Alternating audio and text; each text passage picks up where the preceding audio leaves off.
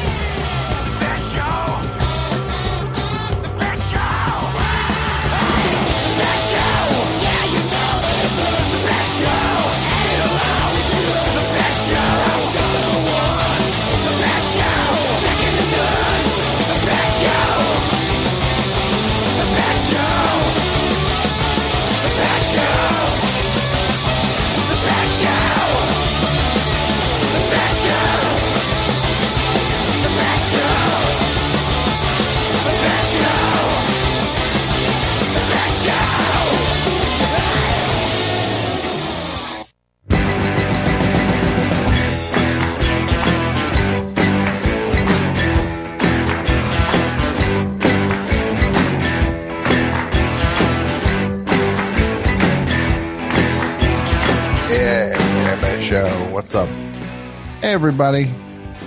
Welcome back on this March evening in 2022. Want to welcome all my friends back, my old friends, my new friends. Welcome to the best show. Here we go. How are y'all doing? Yeah, that's right. So what's up, everybody? Fun, uh, fun week, right? No, it wasn't. Wasn't fun. No. Well, let me tell you what's up. So, um, yeah, tonight we're going to talk all about, uh, auditions, uh, bad auditions, and we'll throw in bad, uh, job interviews also. Cause again, this is not, uh, this is not a, the Deadline Hollywood podcast. No, this, we got all sorts of people out there. We got, we got, uh, we got steam fitters listening. We got, uh, we got everybody. Everybody's doing it here. There's some people who take to the stage. There's other people whose stage is an office. So everybody's welcome to call in 201-332-3484 and, uh, what did we just hear? Oh, you just heard the Black Lips. Veni Vidi Vici off the album, uh, was that off Good, Bad, Not Evil? Man, they're good. I miss Black Lips. Are they coming back? Where are they? Who knows where the Black Lips are now?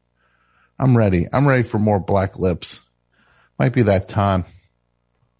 Black Lips has some fight in them. Might be time for that, that brand to fight.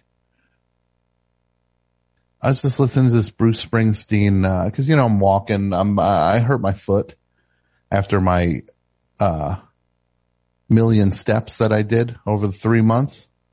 I promptly tripped in a parking lot of a coffee bean, hurt my foot, messed it up for a month or so, a little more than, more than a month. But I feel, uh, feels it feels back to normal. So I'm walking again, and I started listening to this uh, uh, Bruce Springsteen live show, and on it, which is which is something that helped me through a lot of that walking. Was listening to these live, these three hour shows. Great, made perfect sense. So this one from 1981. I should, I should, you know, it's got so many curses. Honestly, it has curses in it. It's just like he's on stage. The what what is probably new the East uh, the East Rutherford uh, Brendan Byrne Arena at that point, where he's playing. Which also, what a great thing that the uh, Brendan Byrne was what the governor of New Jersey at one point, and then there's just an arena named at. It's like what what is this ancient Rome? You slap your name on a thing? Yeah. And look, I think it's gross you slap a company name on a thing. Like the crypto.com arena.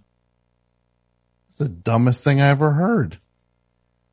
But it's also gross to have a thing named after a person. It's not like he paid for the thing. People in New Jersey paid for it. Regardless. He's playing a show 1981 and then somebody throws a firecracker and Bruce Springsteen goes off and he's like, you effing, whoever threw that effing firecracker, point them out, have them thrown out of here. You, and nobody should be at a show worried that they're going to get an effing firecracker blown up in their face. Yeah. So I heard that. That helped me. That, but that was a certain kind of energy. There's a certain kind of energy that comes from that. I might need some of that, uh, that uh, old fashioned black lips energy too. Help me get through 2022 because I'm working hard, man. Had some setbacks a couple weeks ago, which I'll talk about soon. But um, we're pulling we're we're we're pulling the nose of the plane up. We got some big plans, so get ready. Um,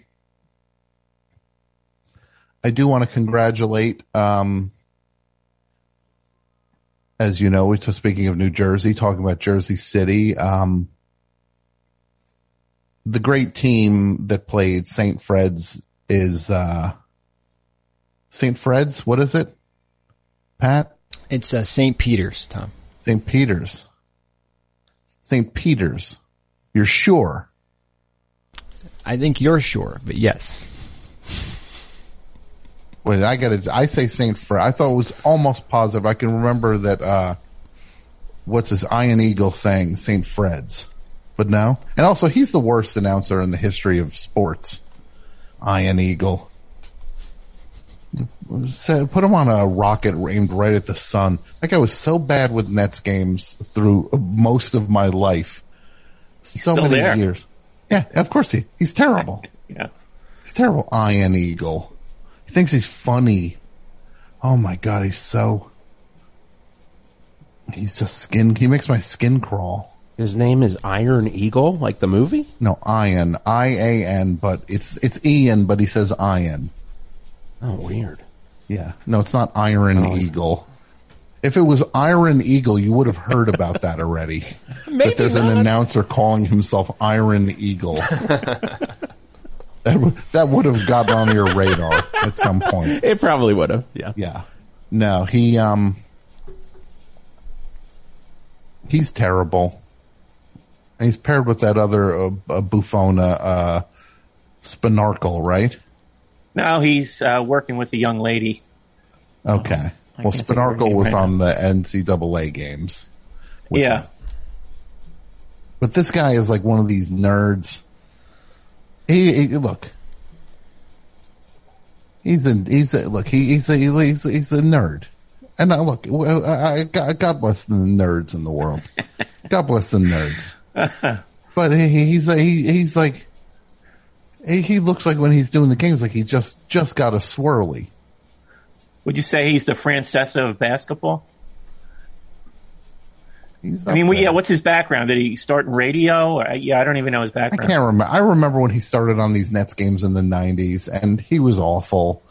And um, and then he just got like, he just didn't go anywhere. Yeah. He's like, he's like, he's yeah. like the, it's like the, he's like the, he's like the Red Hot Chili Peppers of of sports announcing. just because he stayed around, mm-hmm. suddenly now he's an institution like, oh, Iron, Iron Eagle, he's one of the, he's been doing it forever. Yeah, badly forever. He's also been doing it badly. He sucks.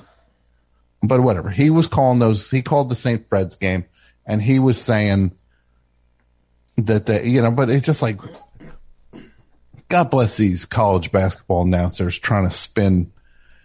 They talk about, they talk, they, they write everything off to amazing defense Oh, look at the defense that's being played.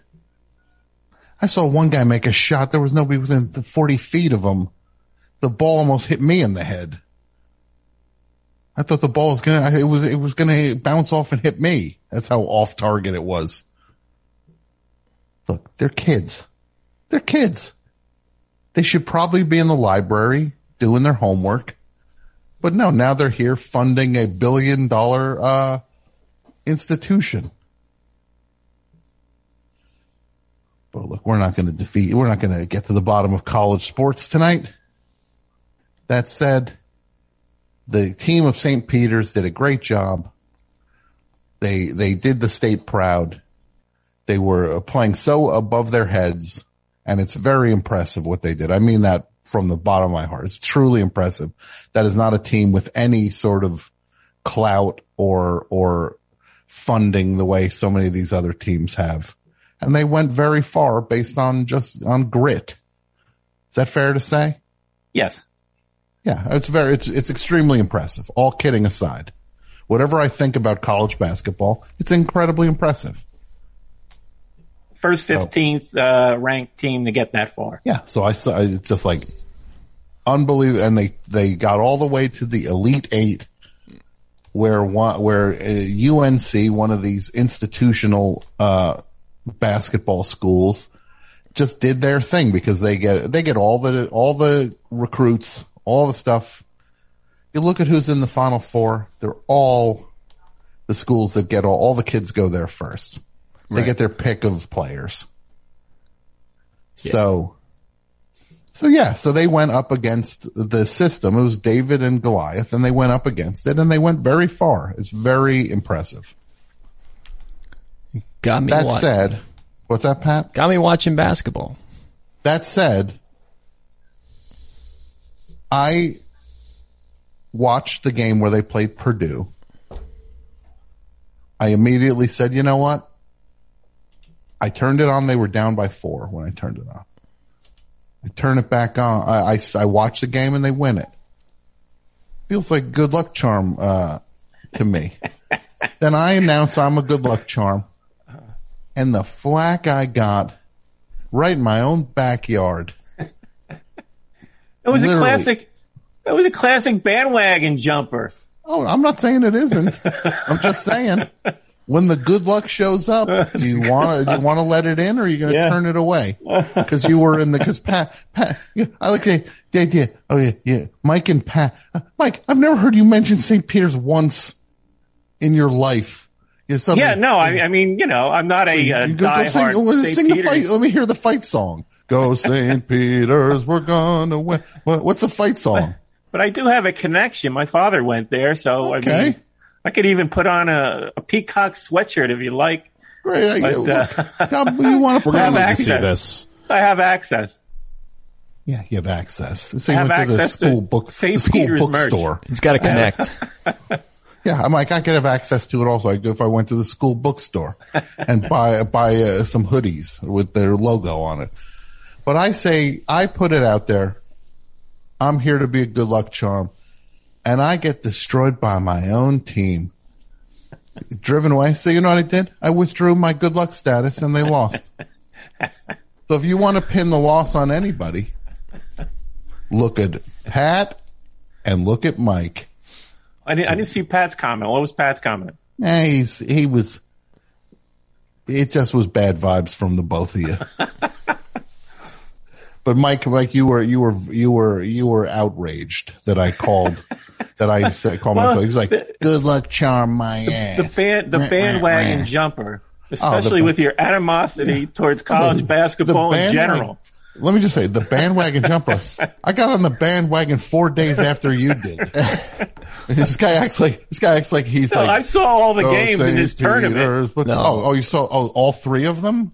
My Well, I mean, that's So more than what? you, right? my my comment was on a was on our text thread. I saw them in, in their other quote- tournament, the I'm MAAC quote- tournament. I, I saw okay, those great. games. Oh, great. Well, good, good for you you. watch that tournament? No, of course I didn't. I told you I watched one game. My my Watch comment was on our text thread. I said I said that all I said was that I I certainly enjoyed that uh, student film. what I said. Yeah. This is, again, all I'm saying, all I'm saying, don't act like you, you're at every game and suddenly I show up like, hey, what's up, guys? But I've Okay, never Mike- been on a record talking Mike- down the entire college basketball league. Yeah. I've never well, done that. Okay, well, let me ask you, let me ask you a question then. Does, who, oh, okay, we're going to just, I'm going to put a question to the group now. Who amongst the four of us regularly criticizes, criticizes movies more than anyone else? Mike. Pat? yeah. I mean it's, it's definitely Mike. Yes, Mike. Yeah, I, I'm, a, I'm So it's the form. I, I so don't you deny have, an that. opi- you have an opinion about the form. Uh-huh. You you you get on the thing. You get on it more than anybody else. But you don't suddenly. But suddenly, if you jump on a movie, there wouldn't be. Oh, look at this bandwagon guy liking movies all of a sudden. it's like, but look, I offered it. My good luck, charm status. I was rebuffed by a couple diehard St. Peter's, uh, by guy, by guys that bleed the colors. I don't, I bet you they couldn't even name the colors that they bleed. Peacock co- colors. The peacock colors. No, tell me what, blue, blue. blue, oh, blue, okay, Blue was blue. prominent. Yes. It's blue. It's blue, white, and green. But listen, uh, Tom, how are we supposed to decipher which which tweets from you are not sarcastic? You got Answer my phone that. number. You got my phone number. Okay. Last time I checked, you got my phone number. Uh-huh. Just shoot me a text and go. what do we, what, what's, what's the, what's the score here? So I took my good luck status and I handed it to UNC and then they demolished.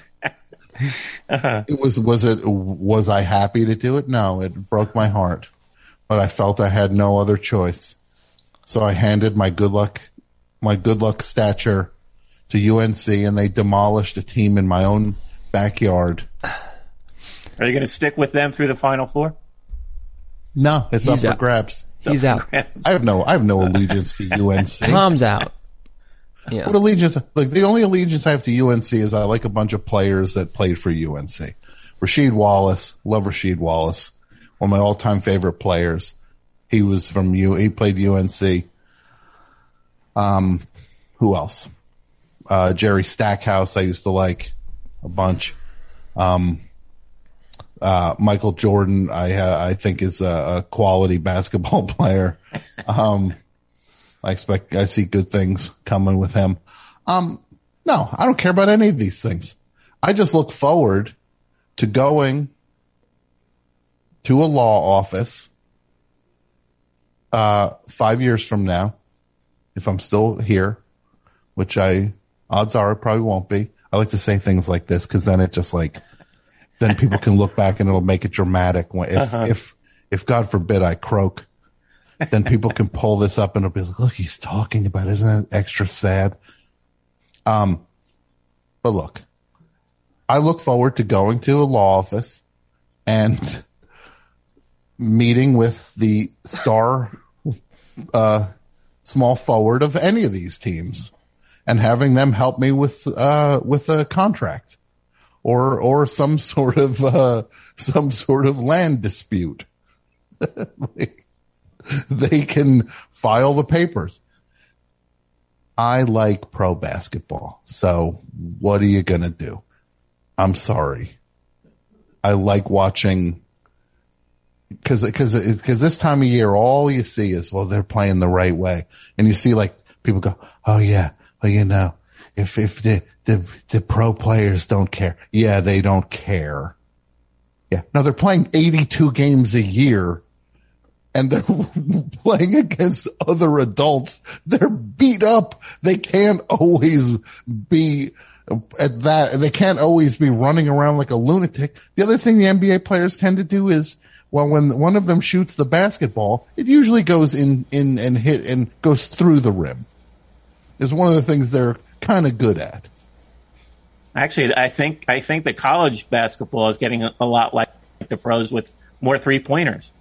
Of You know, yeah, there was so yeah. many three pointers. I'm like, what are you throwing up these three pointers? Yeah, you can't make them. And they're even Yeah. in, they're they're in closer. Their three point line's closer than the NBA line. God bless all the God bless St. Peter's. You did it. You did the state proud. Did I want to withdraw my good luck charm status? No. I was I was walked to that point.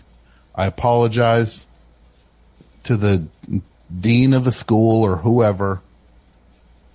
You want me back? We can talk about it. Um, yeah. In the meantime, yeah, I, I do. It was it was exciting to see. And we also, speaking of basketball, what we're doing for the Best Show, Best Show Book Club, we're reading a book called Blood in the Garden. Blood in or on? Blood in the garden. Yeah. Blood in the Garden, which is a book about the 1990s New York Knicks. And I'm about halfway through it. I'll finish it this week. We'll do a book club meetup, talk about it, maybe get the author on. I've already reached out to him, Tom. Did you oh, see I that? Saw, I saw, I saw, I saw. He's all ready. Little spring in, spring in your step. I like it. you think you think you're playing for St. Peter's the way you're diving. That's like you diving after a loose ball. Now, Jason, you Yeah. don't know two things about basketball. You've said it. It's not your. It's not your thing. I don't know one thing about basketball. If it, if you were reading a book about um about Foghat, boy oh boy, would you be in great shape. Man, It'd be, it'd you'd be the one lecturing us, uh, lecturing the book about how it is. If you Yeah. were reading a book about uh, John Kay and Steppenwolf, what? Um, but it's not. It's basketball, Did you start this book by any chance? I've I've started it. I'm still very close to the beginning, but I'm enjoying it. I am enjoying it. It's not all basketball. It's more about the uh, behind the scenes Yeah. stuff and the fights on the court. Yeah. Like that's the stuff I care about. Who is a character? Is there any name that jumps out that you want to know more about? Um, what's his name? Pat Riley. Pat Riley, the coach. He was Yeah. the coach, yes. Yeah. Legendary coach. He coached the Lakers to multiple championships. Then, um, then, um, then moved to New York and coached the Knicks. And you Then- guys called him Pat the Rat last week. Well, uh, the people of New York called him Pat the Rat when he left right. and went to Miami to coach the Miami Heat. The back page of the post said Pat the Rat. Is he still alive? Uh, he is still alive. Yes. He's still with us. Mike, have you tweeted at Pat Riley? He's not on, I don't think he's on Twitter. Yeah, I mean, I didn't know much about Pat, but you, you learn about him, and yeah, the, there's certain characteristics will I'll mm-hmm. save, but uh, not the hero I thought I, he might be. Mm-hmm. Who who would play mm-hmm. Pat Riley if you could cast anyone? Oh, Adrien Brody. I'm thinking Pacino. Brody, yeah. What about Mike. McConaughey? Adrien Brody's, isn't he literally playing him on winning time? Oh, I haven't seen it. Yeah. It's, it's, he, he literally just got cast. I'm only one episode in. Um, yeah, I'm looking forward. I hope, I hope winning time stays on long enough to get to the, to get to uh, the era, the mid nineties version of the, um, Lakers. Get, uh, Nick Van Exel in there and Elden Campbell. I flipped I flipped by it. I saw about two minutes, and I guess is Jerry West some sort of monster in the series? I mean, I didn't Well, realize you- it was I think they're Jerry leaning West. into he's, they're leaning into some of his uh, uh he Jerry West's pretty open about his uh, he had a lot of uh mental problems and he's been Uh-huh. very open about that. I, I haven't started watching the show yet, oh, okay. but um yeah. So yeah, so look, we're we're uh we'll, we're we're doing it here. We're going to do a best show book club. We'll talk about that. In the meantime, tonight, what we're talking about is auditions, bad auditions. Because actors, they go up, they do an audition. It's it's a it's a challenge. They go up. Uh, they're, they're they're it's a very vulnerable position. It's very vulnerable. Now, Jason Dudio Gore, you've been you've auditioned for things, and it's extremely vulnerable. Am I am I wrong about that? Oh God. Yeah. It's very, I've- very vulnerable. Yeah.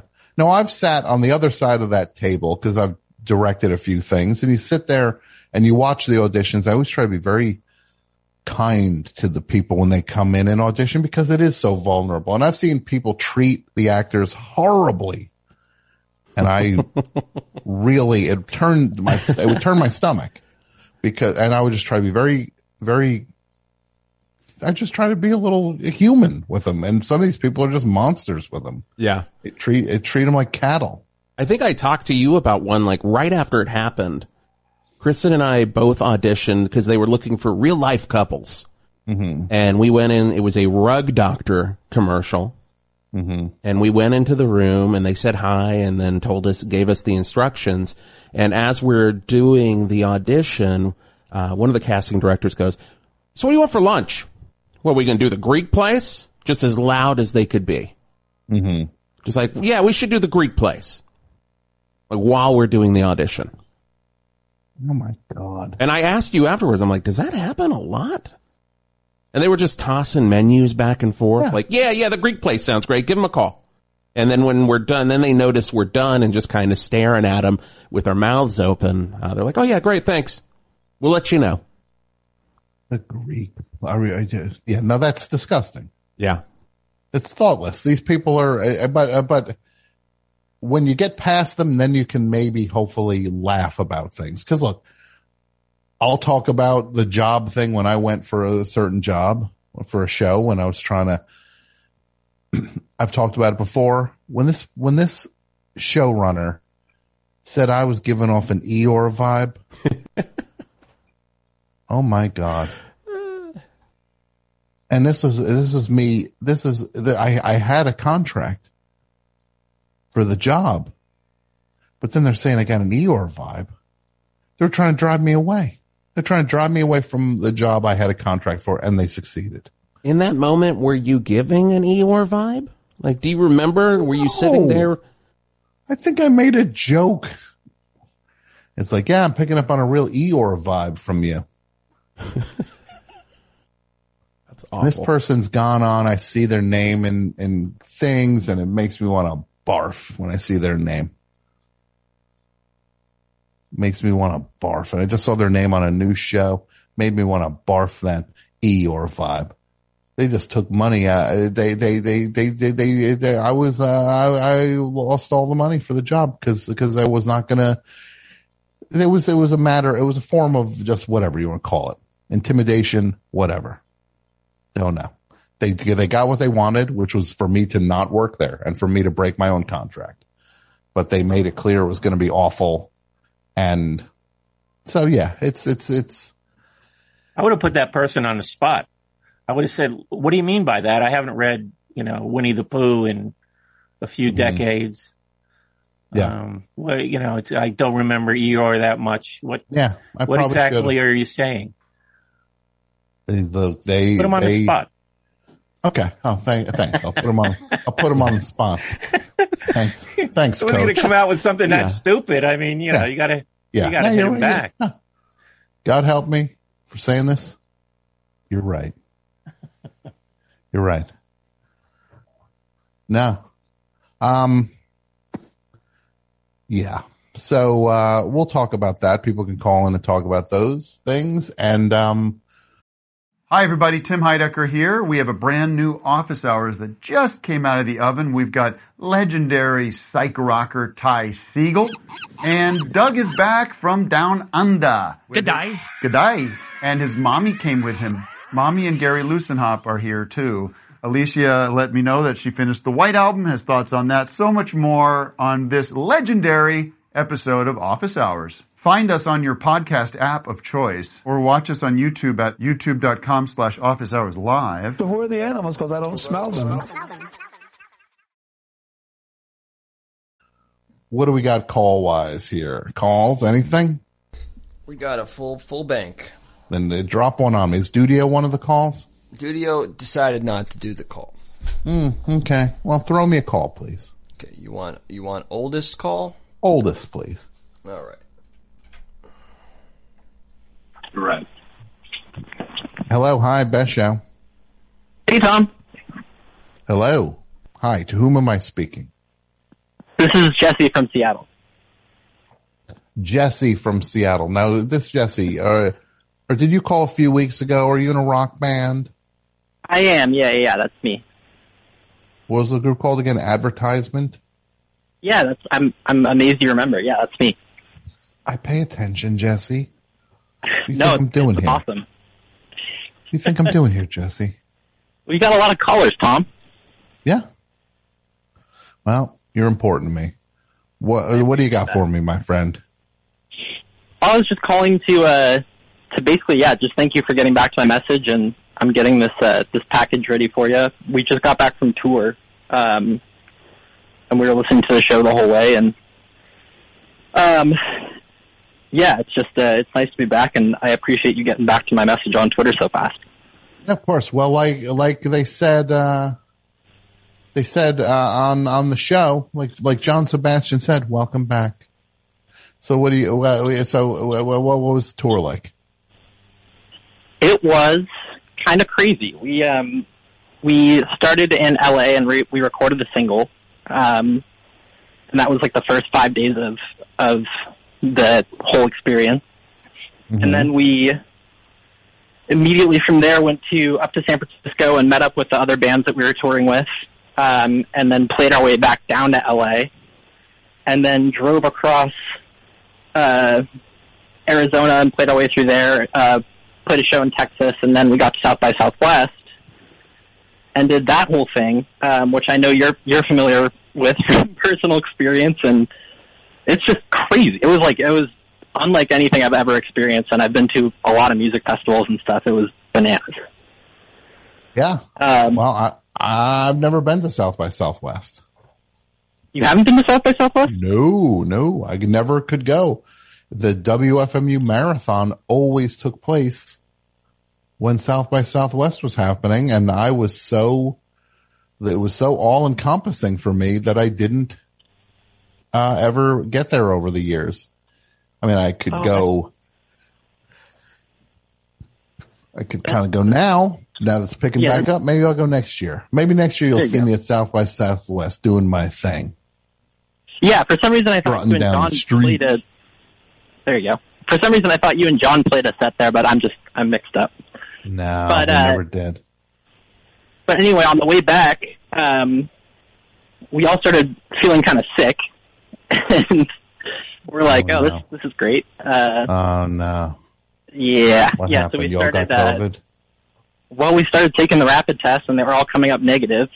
hmm and um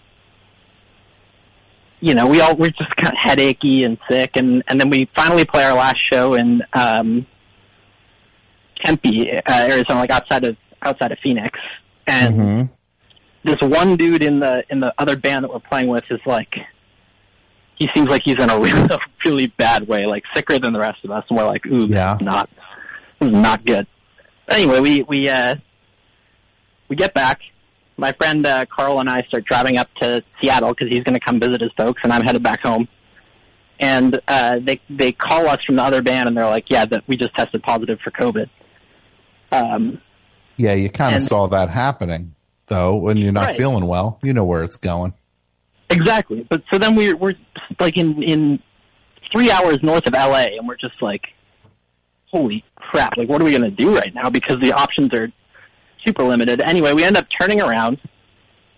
I bring Carl back to LA because he's living there, and I immediately get a PCR test. I- I've had enough with the rapid tests, Mhm. and I drive back up to Seattle, and my test comes back negative. And so I just like and then I also started feeling better the next day. So I just like I feel like I'm never going to know if I had COVID or not. It's like weird. Yeah, I don't know. Maybe it sounds like it sounds like maybe you had the the fast one, the Omicron. There you go. Maybe you had it. I I hope. uh Well, if you're on the other side of it, I hope you just quarantine a little bit and make sure you're, and then just and then then you can move forward. But it's a real. uh It's yeah, you gotta. It's it's serious stuff when it hits you. Yeah, I'm. If get- Uh, especially if you get a bad, you get a bad one. Yikes!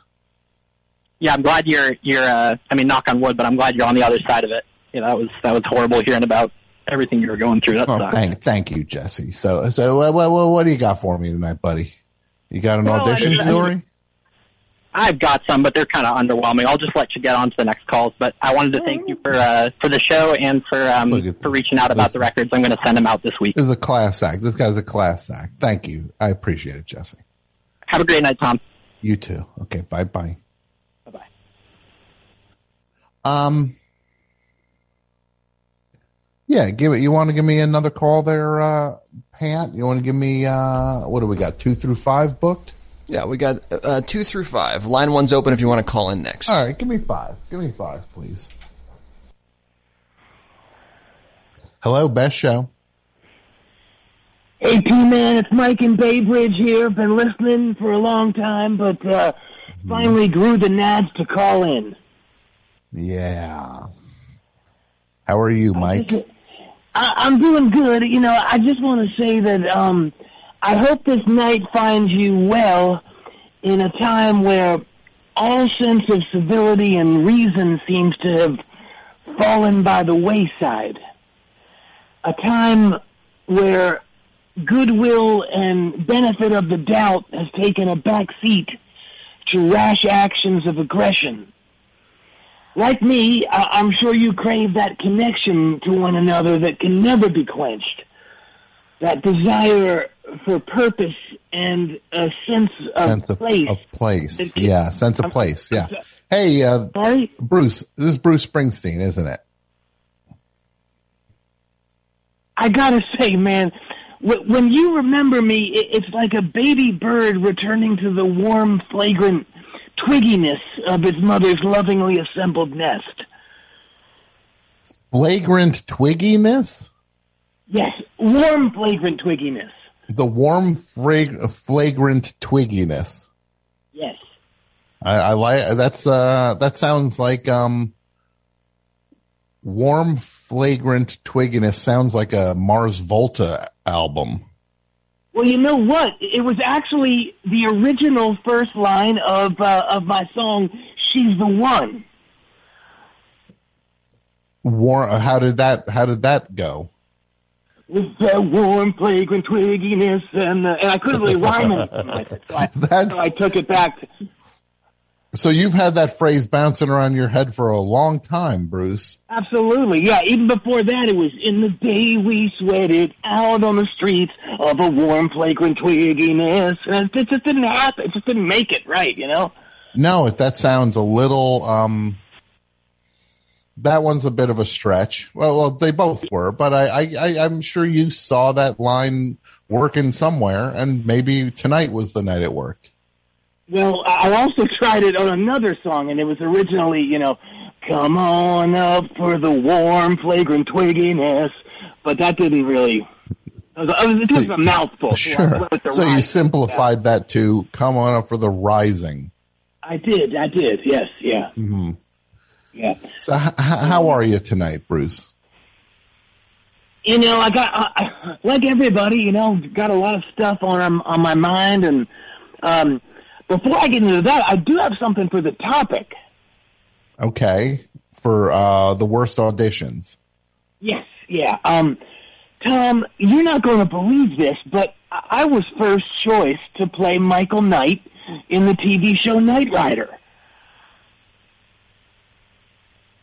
The t- the show Knight Rider, you were the first you were the first choice. I did I have never heard that. Absolutely, yeah, yeah. It, it's not that well known, and I'll tell you, I would have gotten the role too if I'd just been able to turn the car on. You couldn't get the car to work? Couldn't get it to start. I- I- it- it's- I'm serious. After like 15 minutes of me trying to figure out that dashboard and then dropping what had to be 200 f bombs, the casting agent finally just said, "Okay, thanks for your time. Uh, next." But at this point you were you were a known performer. oh yeah, excuse me, excuse me. That. Oh, oh, pardon me. Oh, You're right there, Bruce? yeah, I'm I'm in the attic. You know, Patty doesn't want me. I feel like smoking cigarettes, and I, I she doesn't want me down Uh-huh. downstairs. Don't tell anybody. Knight Rider was what, like the early eighties? Yes, yeah. Uh, 83. You so I had, would've- you already had a number one album at that point. I know, I know, and I don't know. I just kind of wanted to try some other stuff, but that damn car, I could not turn it on. Mm-hmm. But I'll tell you, it worked out for the best because, let's be honest, there would have just been too much drama on the set with that torrid affair that was happening. What what torrid affair? Oh, you don't know about this? I, I, I don't. Oh, yeah. Well, a few years into the show, the car that played KITT was having this thing with the car that played the title role in the movie Christine. Wait, hold, hold on a second. The cars were having an affair. Yeah, yeah. See, both cars were married to other cars in the industry, and it was apparently just this flagrant nightmare for all of season three. That the two cars were having uh, a liaisons. They tried to keep it hush hush, but it's you know when when it's when you've got horns and stuff, it just doesn't it doesn't work. But I'll tell you honestly, Yeah. I heard from Mellencamp that the car that played Christine was a total bitch. Oh my God. Yeah, they went out a couple times. John Mellencamp went out with the car. Yeah, her real name was Deirdre. Okay. Well, Yeah. okay. That's the weirdest thing I've ever heard in my Yeah, life. I know. I know. And we've been talking. We've been best friends for a few, for like a, it feels like a few years now too. You know all my secrets. Uh huh. Yeah. No. This is this is that's a strange one, Bruce. Yeah. Well, let's Um, get right to the let's get right to the elephant in the room, okay? hmm In the room. What is it? Um, the slap. Yes, the slap. It's what everybody's talking about. Well, first I want to say violence is never appropriate unless you're launched back in time on a family rafting trip and you end up with a sleeve stack on your ass. Yeah, I guess if you were if you were sent back into the land of the lost, then yeah, violence might have to be put on the table as an option. I think so, yeah. But man, I have never seen anyone take a slap and keep their composure like Chris Rock did. He definitely held it together. I got a text from Jackson Browne like seconds later, and I'm gonna pull it up. It's pretty funny. Did you see that? Thank God Chris Rock wasn't in our slap fighting league back in the '70s. He'd have been unbeatable like Ali! Exclamation point. For the slap fighting, you had a, you were in a slap fighting league. Yes, yeah. Uh, J- Jackson ran one out of his basement. Um, gosh, I want to say maybe like seventy-seven to eighty. Okay, Yeah, like around the no I- nukes time. Absolutely, yeah. I I even got a text from Linda Ronstadt, who I don't hear from that that much, and it, it says, um, "Wish I had that kind of fearlessness when Joni went to town on my face in Jackson's basement." So this was like a real star-studded slap league. Uh, yeah, I told you all about it like last week. Oh no, okay, yeah, I I remember. I just it's just it's um I didn't know Joni Mitchell and Linda Ronstadt were involved. It's a real it's Oh, a yeah, real Ricky who's who, huh? Yeah, R- Rickie Lee Jones was the best. Uh, was the best female. She, oh my god! I don't know if you ever saw this movie called Tommy Boy. Yes, a Chris a Chris Farley movie. Yeah, well, there's a scene in it that um where um uh, he and David Spade get into a fight, and David Spade slaps him in the face, and then moments later they're in a diner, and the wait and, and before he's about to order, he goes, "Richard, does my face have a mark on it? It's between here and here," and he turns around, and of course it's like a full-on handprint. Yeah, It was like And- that. It was like that. So, but that was David Spade saying Yeah. he yeah.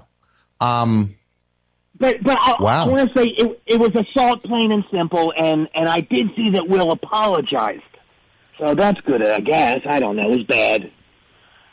yeah, he's kind of walking it back a little bit and owning his share of it. Um, well, his share is all of it. All of it, yeah, not acceptable, not acceptable. No. But hey, hey, um, while we're on the topic of assaults, Yeah. um, they kept my name out of the paper, but I was mugged a month ago while I was taking a walk in Wellsbridge. Really? Yeah, yeah. What what what happened? Well, I, I wasn't hurt or anything, but the guy did shove me to the ground before he took my wallet. Oh, that's terrible. Yeah, uh, uh, but you know, I was more annoyed than anything. But I did get some pretty delicious revenge. What what kind of revenge did you get? Well, I knew the guy who attacked me was a member of the local chapter of the Pine Barons motorcycle gang. Mm-hmm. And um, for the record, it's spelled B A R O N S, like the old time oil barons, not B A R R E N S, like the Pine Barrens. Sure. Okay. Well, that's a clever a clever name then. It it is. I I left it out of my book, Born to Run, but I was briefly a member of the uh, Pine Barons back in '67. Okay. I, I didn't know you were in a gang. Yeah, you know, it, it, I'll tell you, talk about simpler times. You know, we just basically, you know, we create mischief. You know, take twenty bucks from a kid who wanted to buy a switchblade and then shove a baby Ruth in his sock. You know, drink stolen sodas, that kind of stuff. Yeah, just the kind of dumb stuff that kids do. Yeah, yeah. But I, I, I had to drop out because our leader, Skunkface, and I butted heads over what our uniform should be. The leader of the group was Skunk Face. That's right. Yeah. And wh- why was why would he have that nickname? Well, you know, he ha-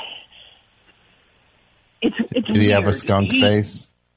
No, but he it was a cut like he didn't he didn't wash a lot, so he smelled, and then um he also had like a weird face. It wasn't that weird, but he just looked like you know how like um on the cover of that Grateful Dead album where the guy the tourist is like putting an ice cream cone on his face.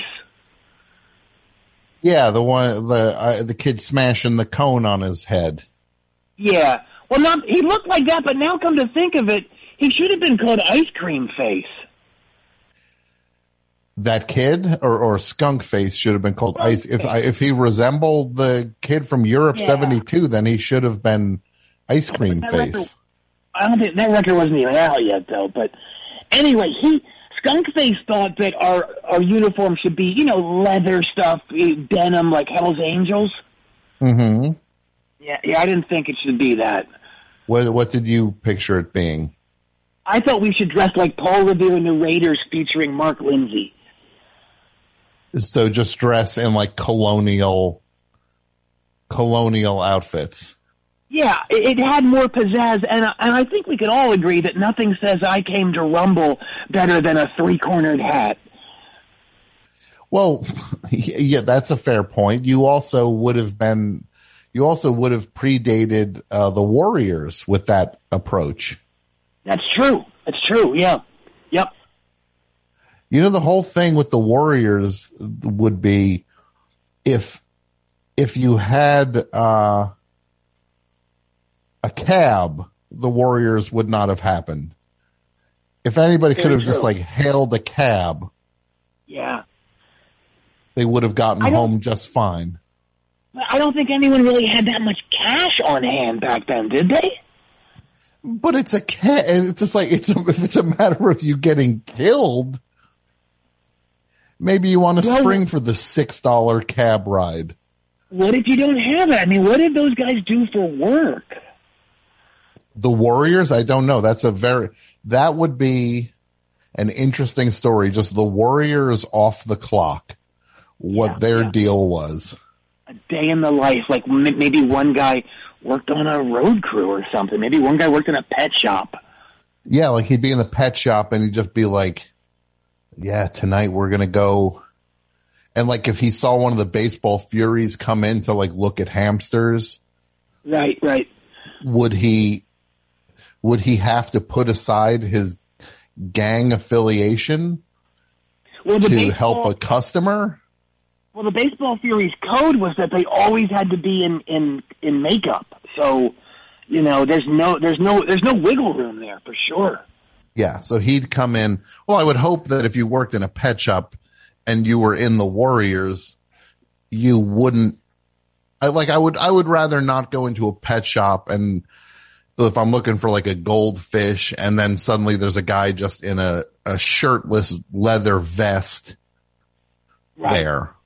Would, I'd, I'd, you know, it'd be nice if they didn't, if they had a shirt on. Yes, yeah, yeah, absolutely. Hey, speaking of gang codes, Yeah.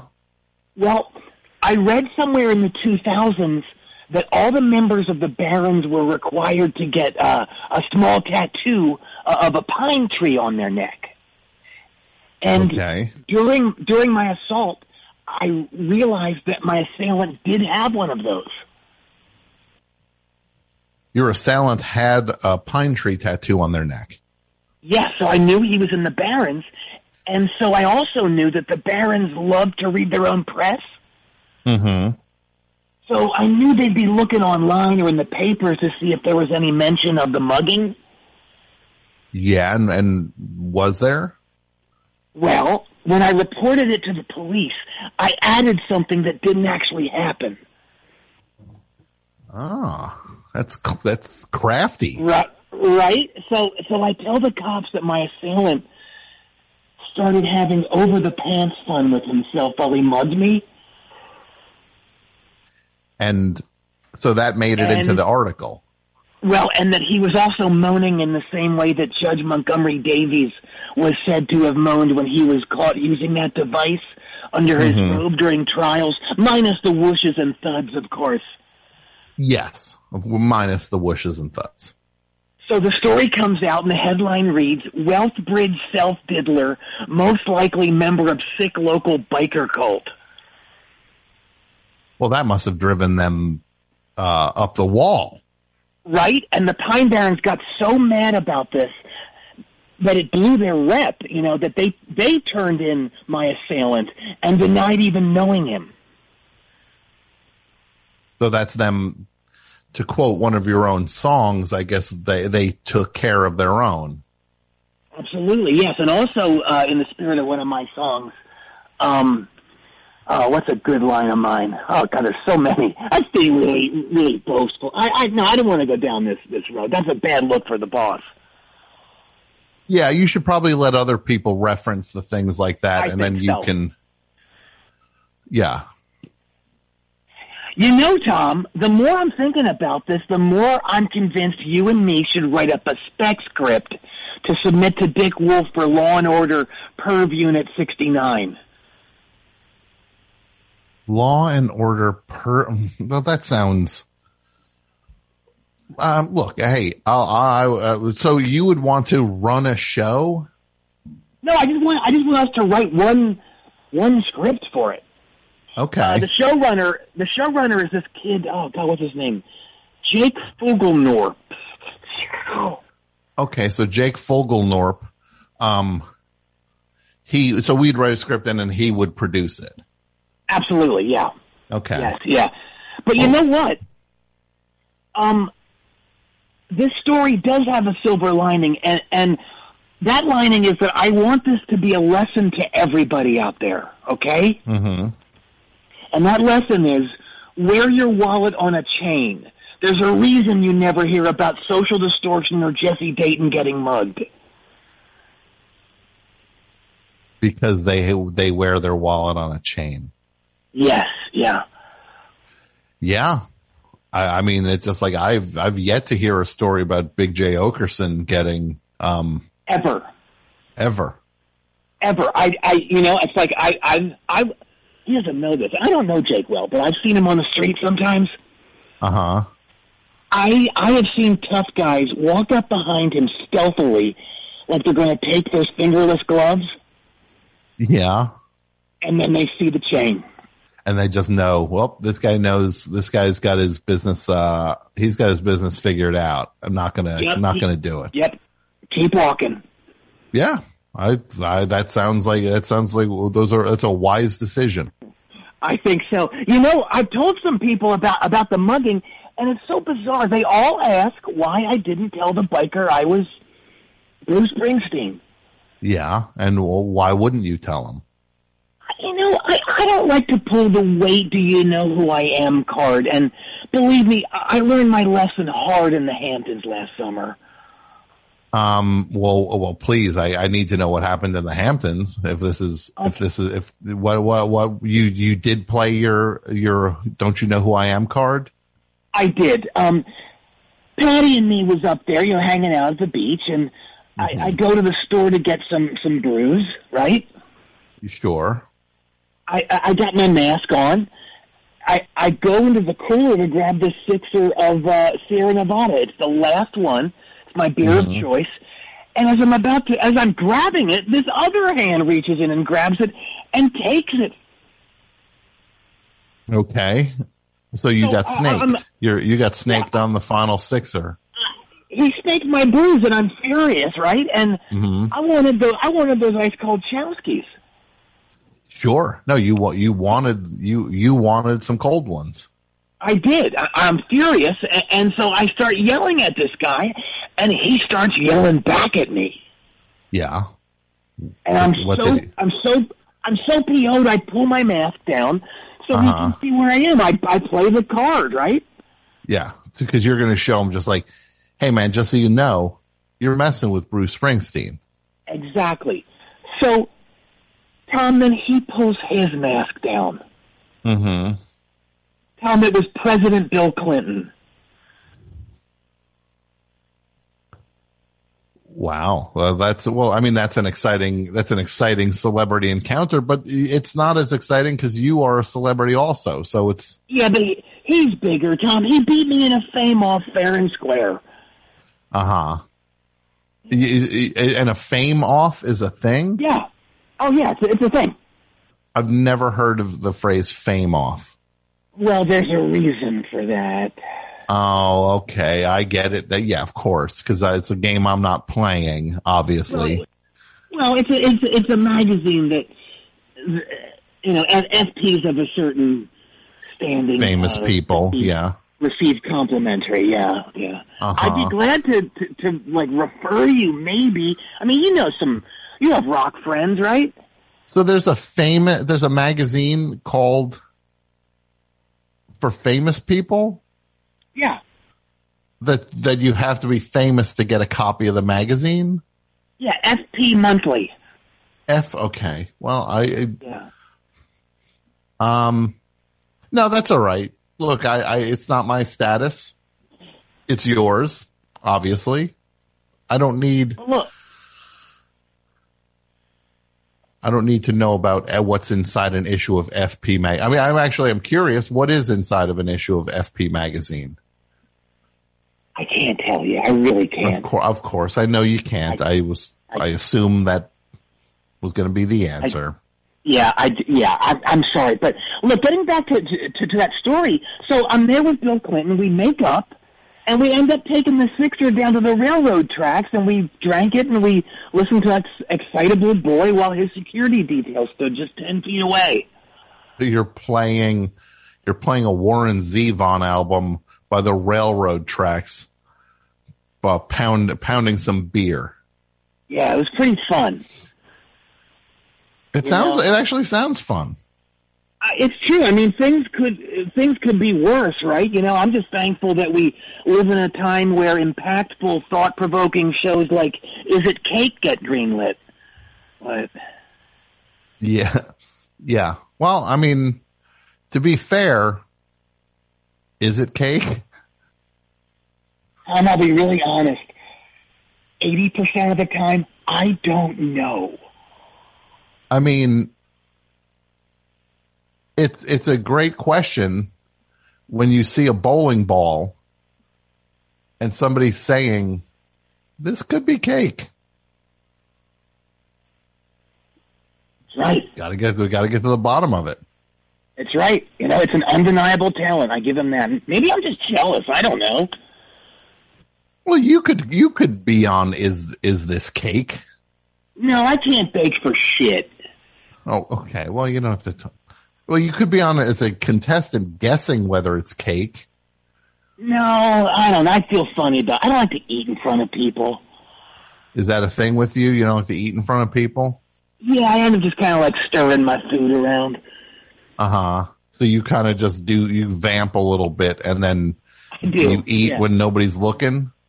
I food vamp. Yeah, yeah. I'm kind of like the outro to a lot of Van Morrison songs, but with eating. Sure. Heck, a lot of my songs. Most of my songs. Yeah. No, you've got a, you've, you, you've been known to vamp.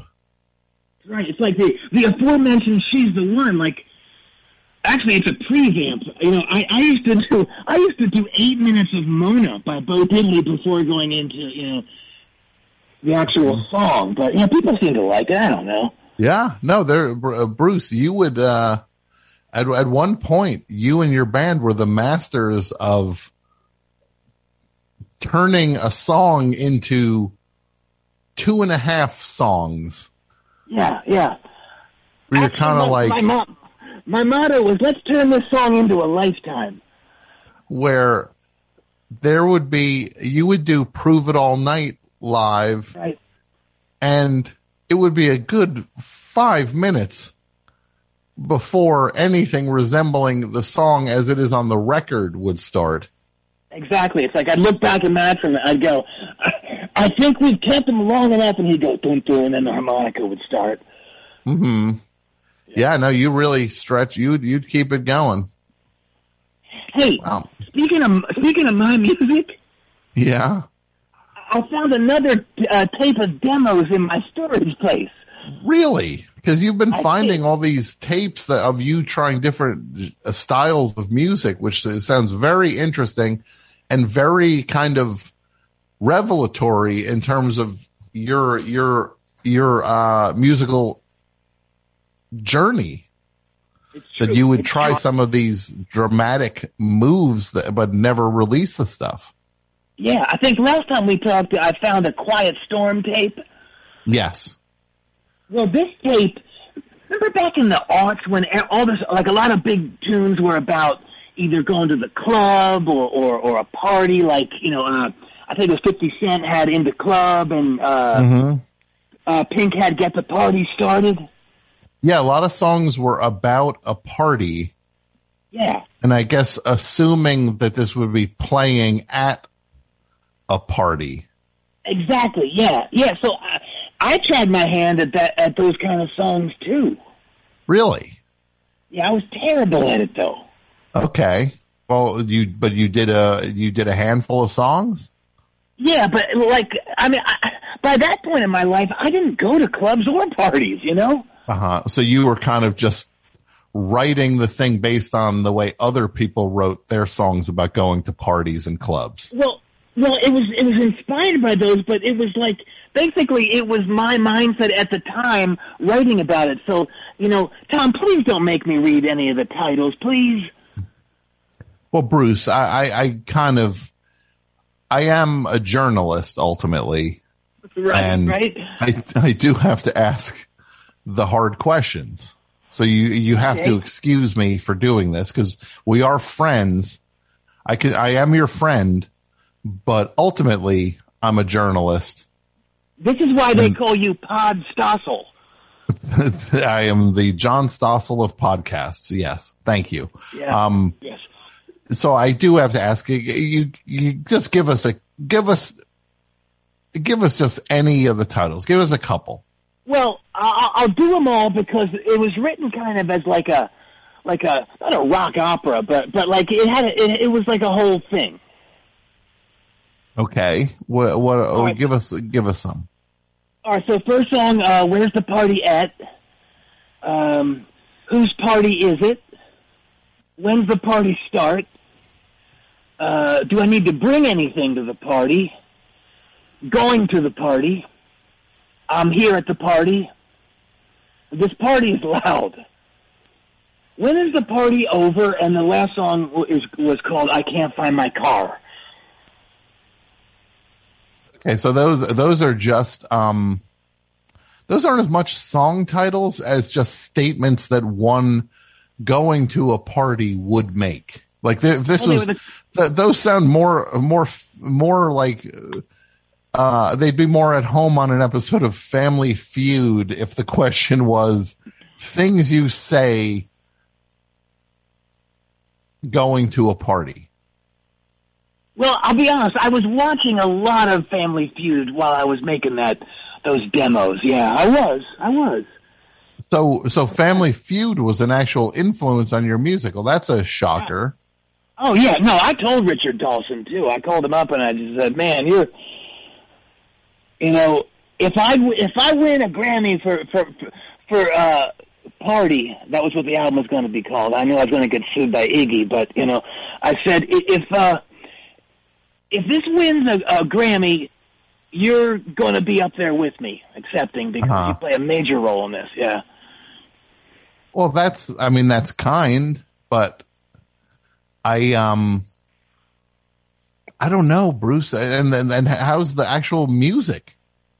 Oh, it's terrible. Basically, it was just a drum machine, and I couldn't, for some reason, I just couldn't make the guitar kind of like fit in with it. So it's basically drum machine and me clapping. So it was just your voice, a drum machine, and and and some hand claps. Uh, yeah, yeah, kind of unlistenable. But uh, yeah, I, I tried my. Oh no! What, Bruce? What's wrong? Oh no! What is it? Well, I guess what they say about They the say best show being the favorite podcast of New Jersey's 11th most dangerous biker gang is true.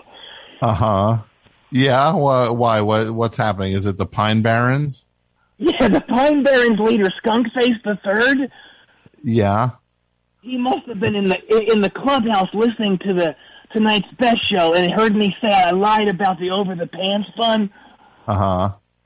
Yeah, he's outside in, in his uh his, his AMC Pacer and he's doing that Warriors come out and play thing, but he's using rolled up pieces of newspaper instead of beer bottles. And I'll be honest, it has nowhere near the wow factor.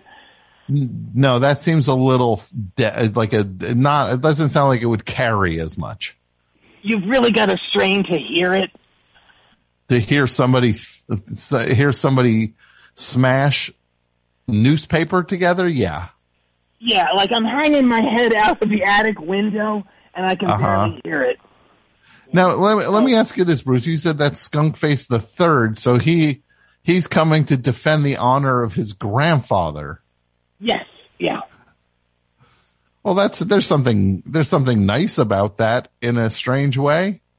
I think so, but I mean, although now he's doing that that thing. You know how like when someone has a has their hand in one fist and the other hand is just like flat, and they're grinding the fist into the Sure. palm. He's doing that, so this, Mhm. it's going to go down. And Tom, I, it really is one of the great mysteries of the world. Why, after a lifetime of never getting into trouble, I, I've been arrested three times, and I've had Yes. my life threatened at least four times just since knowing you. It's Bruce. I don't know what's going on. Something's th- th- to, to quote uh, a hero of both of ours. Right. There is something happening here, but uh, but neither of us know what it is. Well, I think what Mike Patton had in mind when he wrote that It was, it was not Mike Pat. It was Bob Dylan, not not not Mike Patton from Faith No More, and No, Mr. I knew Bungle. it wasn't. I, I knew it wasn't Faith No More. I, I thought it was Mr. Bungle. Yeah, are you a big Mr. Bungle fan? Oh my God, are you kidding? When Dave Lombardo got in there, forget it. Uh huh. Yeah. Well, yeah. Well. Well, that's. Well, I hope I hope this guy Skunk Face the Third. Um, maybe there's a peaceful resolution. I hope so. But until then, Tom, I got to go whale and get whaled upon. So um, maybe I'll, you'll hear from me again. Probably not. Well, well, Bruce, I hope you're okay, just for your, the sake of yourself and your family. Thank you, thank you. Keep keep on uh, keep on rocking in the free world and uh, do do the loot do. doot doot. Okay, then now, so now Bruce Springsteen is signing off with like Nardwuar. Well, this is this this is this only gets more and more strange with each passing week. Boy, oh boy, oh boy. So, um, yeah, it's the best show. How's everybody doing? You having fun tonight? So uh, Bru- Bruce mentioned the slap, of course, the uh, from on the Oscars, the the Academy Awards when Chris Rock made a a joke, and it was uh it was it was uh, uh it was a hurtful joke, but then uh, Will Smith's answer to the to that was to go on stage and give an old slap in the right in the face, and then start yelling from his seat. Um, yeah, it's uh very balanced times we live in. Very balanced. Everybody's emotions are completely in check. Um, I was at a Oscar party. That's right. I finally got invited to something. How about that? Um, and, uh,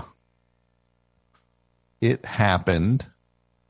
I was walking through the party, uh, looking for a place to sit down. Me and, uh, and, uh, Julia went into a different room and we're sitting, we could hear it. You could hear the awards. And you couldn't see anything though, where we were. So then we hear we hear Chris Rock's monologue. It's like, oh, Chris Rock's doing a monologue. This is fun.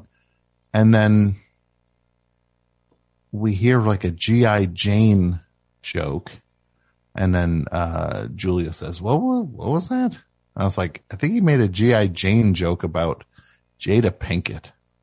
And then suddenly the audio went out for a good 30 seconds and I just assumed, well, okay, uh, I guess, uh, there's some tech problem or something. The audio dropped. Not sure if it was a tech problem at the party or on the television set. No idea. And then, uh, minutes later, I was told by, uh, uh, my friend Jason, uh, Woliner, not Jason Dudio Gore. I, I'm friends with other Jasons. Sorry. Um, he was like, Chris Rock just got slapped. And we started watching it on, uh, started watching it on, on his phone and was like, Oh my God. It, uh, yeah, this is what I can say. First of all, you just don't, you don't hit people. You don't hit people. I thought it was horrifying. And it also brought out that feeling in me where I'm like, this is terrible and I can't get enough of this, which is a really gross feeling.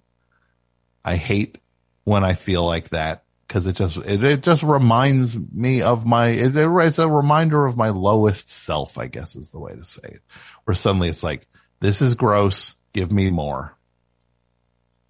And I can't be alone in feeling that way, right? People got it. People, people get it. It was a, it's a, it's a gross thing, but you, you know it's gross and you know you're wallowing in garbage and you, and you run toward it. Cause it's, it's very satisfying in a base, awful way. Um, then, then you start to read online and people are saying, uh, Oh, it's staged. Staged. Yeah, they're just trying to get the ratings up on this thing. What? On what planet are do like this is the thing about a lot of conspiracy stuff. It's just like cuz you can just throw a conspiracy at anything and just be like, yeah, they're just trying to get what they want to get from it. And it's like, but it doesn't make any sense what allegiance do either of these people have to the Academy of Motion Pictures and Sciences? To where they'd be like, yeah, let me put my career, my personal career in jeopardy. We'll put it on the line so that the Oscars can get what? More ratings after the Oscars. It's like for next year's Oscars can get more ratings because this year's is mostly over by that point. It's just people, people's conspiracy stuff give way too much credit to, to people where the general rule of thumb is things are uh, so many things. And I'm not saying that ever that conspiracies don't happen, but I'm saying the rule of thumb for so many situations is that people are incompetent and there's there's just a, they're just bad at jobs there's they're they're just bad in, in that regard I, I don't know. I just can't picture how that like how there'd be any logical way for that to have been a conspiracy. And also what it would mean would be that suddenly chris rock took uh clearly, clearly Chris Rock was holding back on his acting ability for the last 30 years where, um, he has not exactly been dropping, uh, Olivier, uh, level performances on us in the movies he's done. Am I wrong about this? Anyone who's a Pat, Mike? No, you're not wrong, Tom. I mean, it's just like like Chris Rock. You watch some of these movies. This guy can't act his way out of a paper bag. suddenly, suddenly he's going to be up on stage pulling off the ultimate performance live. Well, they say clearly, uh, he finally went to the right acting teacher. Cause yeah, look, I just, I, I, you just don't hit people. That ain't how you solve stuff. No, I, uh, I, I, you know, I thought if that happened in a bar, Mm-hmm. what you do is you turn the lights up if it's at night. Mm-hmm. You turn the jukebox off, Yeah. and then you escort the guy who smacked the other guy out of the bar. Mm-hmm. You know, I was just surprised at the lack of reaction from the audience and how they pretended like that didn't just happen. And then let's continue as if nothing happened. You know, Yeah, It it's, like, it's just kind of like that's it- the problem with the thing. It felt vaguely rudderless. Mhm. Like people didn't. It was so obviously unexpected, but then it just creates a thing where nobody nobody knows how to address this, and so they don't address it at all. They just keep going forward as if nothing happened, yeah. and that's a that's there's some bad messaging in there. But um, yeah. But I also was just like, this is gross. Turns my stomach a little bit. I also want more of it. I don't like that in myself. Uh, you, I mean, I think everybody knew at that moment that, oh God, you know, it- it- this is all that we're going to hear about for a week. I mean, Yeah. that was, it was one of those things, you know? Yeah. I was at the um, point where I was like, I can't believe this happened. If there's a God in heaven, please let Will Smith win best actor so that he can get up on that stage to accept them. Cause I, cause that would be the weirdest moment ever. And then it happened. Uh-huh. The weirdest moment happened that he wins and suddenly they hand him the mic and talk about playing people off at all. He could still be up there talking now. They would not have played. He could say like, I'm going to talk for the next 72 hours. They would not have played him off. They'd, they'd give him the forum because they were just like, this is, this is TV right now. Like, Well, I, I guess a fair amount of people knew that he was going to win. Yeah, he was definitely And the so- favorite to win. I think, yeah, I, I didn't know about the favorites, but yeah, I mean, they, mu- they must have knew. So I guess that's why they weren't more forceful in, in ejecting him. hmm You know, they thought like, well, if we eject him, then it's going to be even b- more bizarre. Yeah, it's going to be even more insane. Did you, uh, uh, Pat, uh, uh, did you see it? I Have not seen it. You still haven't seen it. Let's give it up for Pat.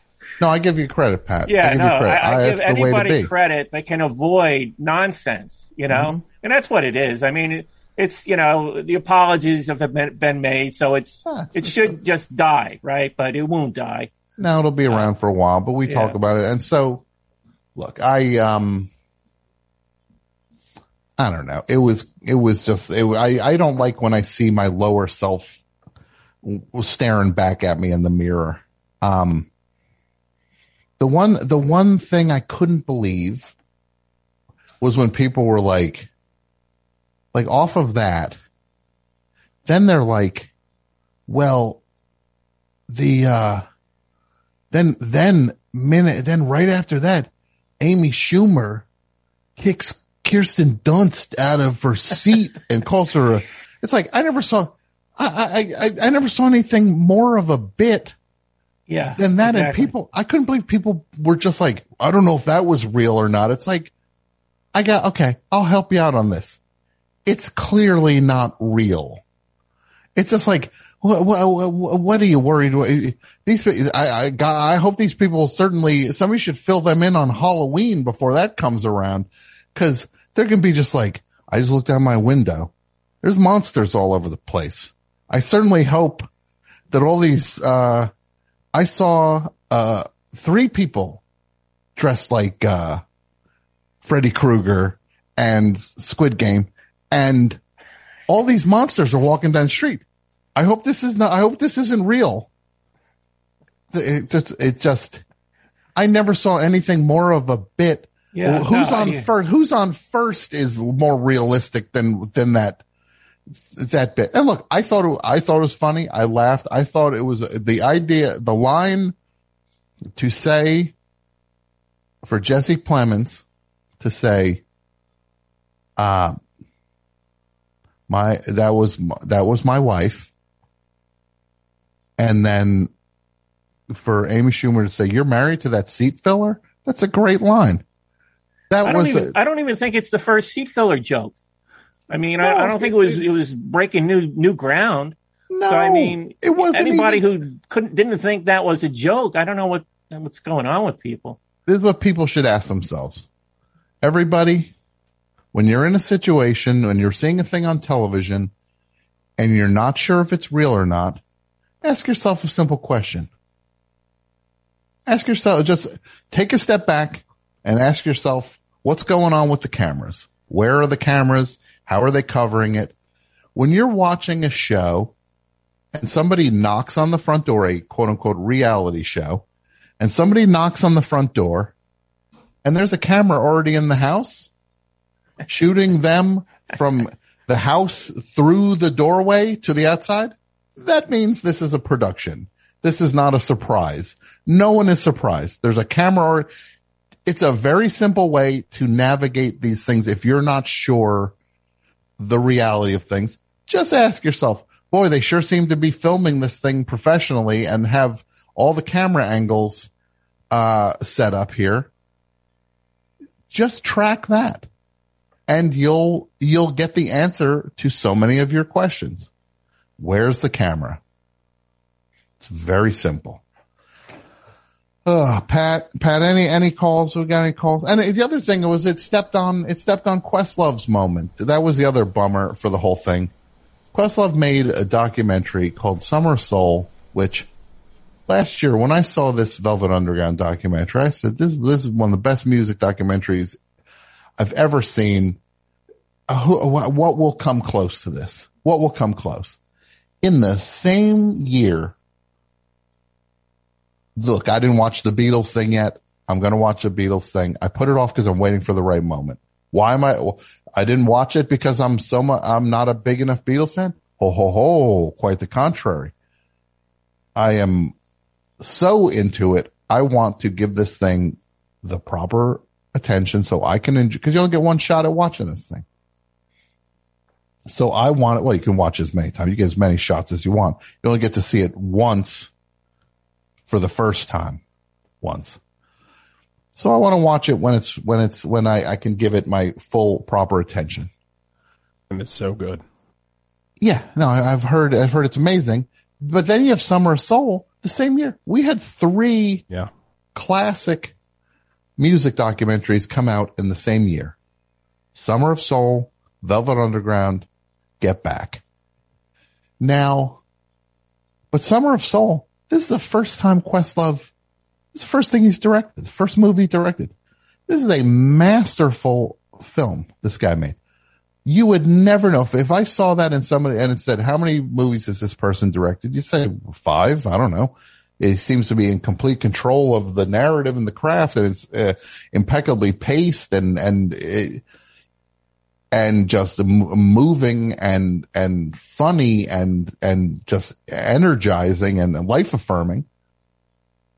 That's what this guy made a thing. No, it's his first movie ma- master class. And I'll say this, one of the best things, uh, best things that happened to me this year was seeing that thing in 35 millimeter at the New Beverly and seeing Questlove was there and I talked to him about it because I've met him over the years on and off. And I, I saw him in the lobby and I just told him this movie is amazing and it makes, it made me cry more than once. Congratulations. You made, and I'm so glad for him because he got to see his movie projected on film for the first time that night.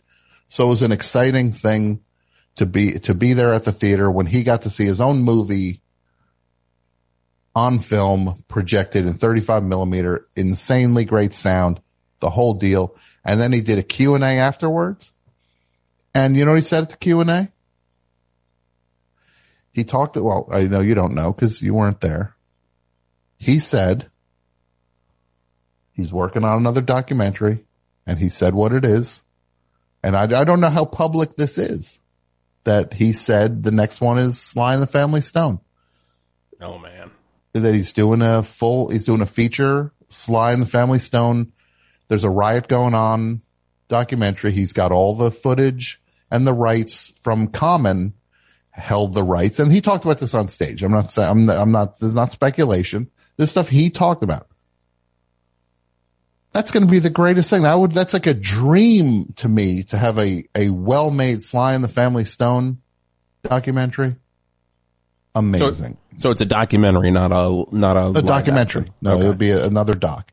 That's amazing. And it'll be it'll be jaw dropping. But this guy, it was his moment, and now he's got to go up in the wake of this this stupidity to accept his award. And it's it's just it's like no no pun intended. It's a slap in the face to him. If anybody got a slap, it was he got slapped also. This is a this is a moment. that's truly a once in a lifetime thing for a first time filmmaker to win best documentary.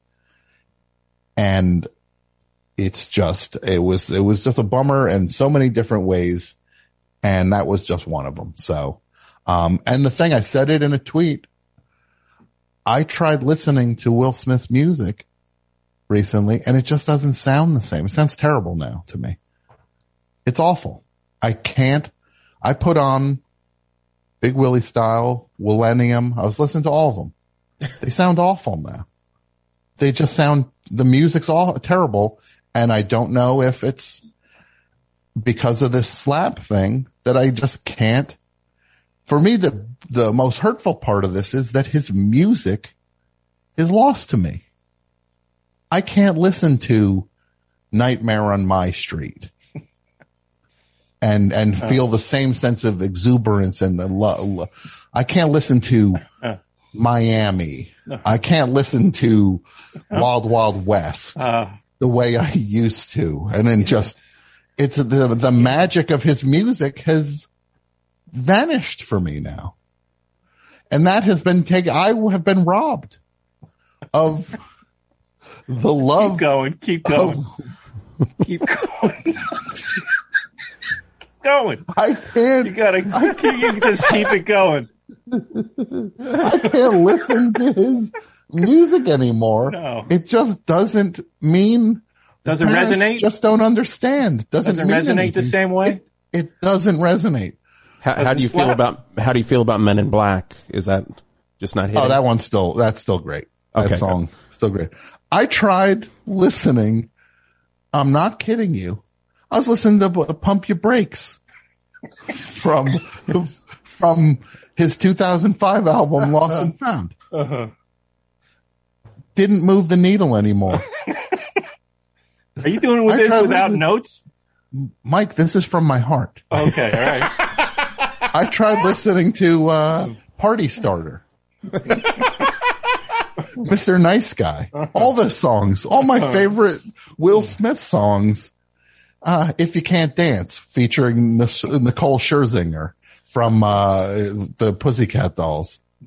Didn't matter to me anymore. I mean, I tried listening to Black Suits Come and Nod Your Head featuring Tra-Knox. I didn't care. Mm-hmm.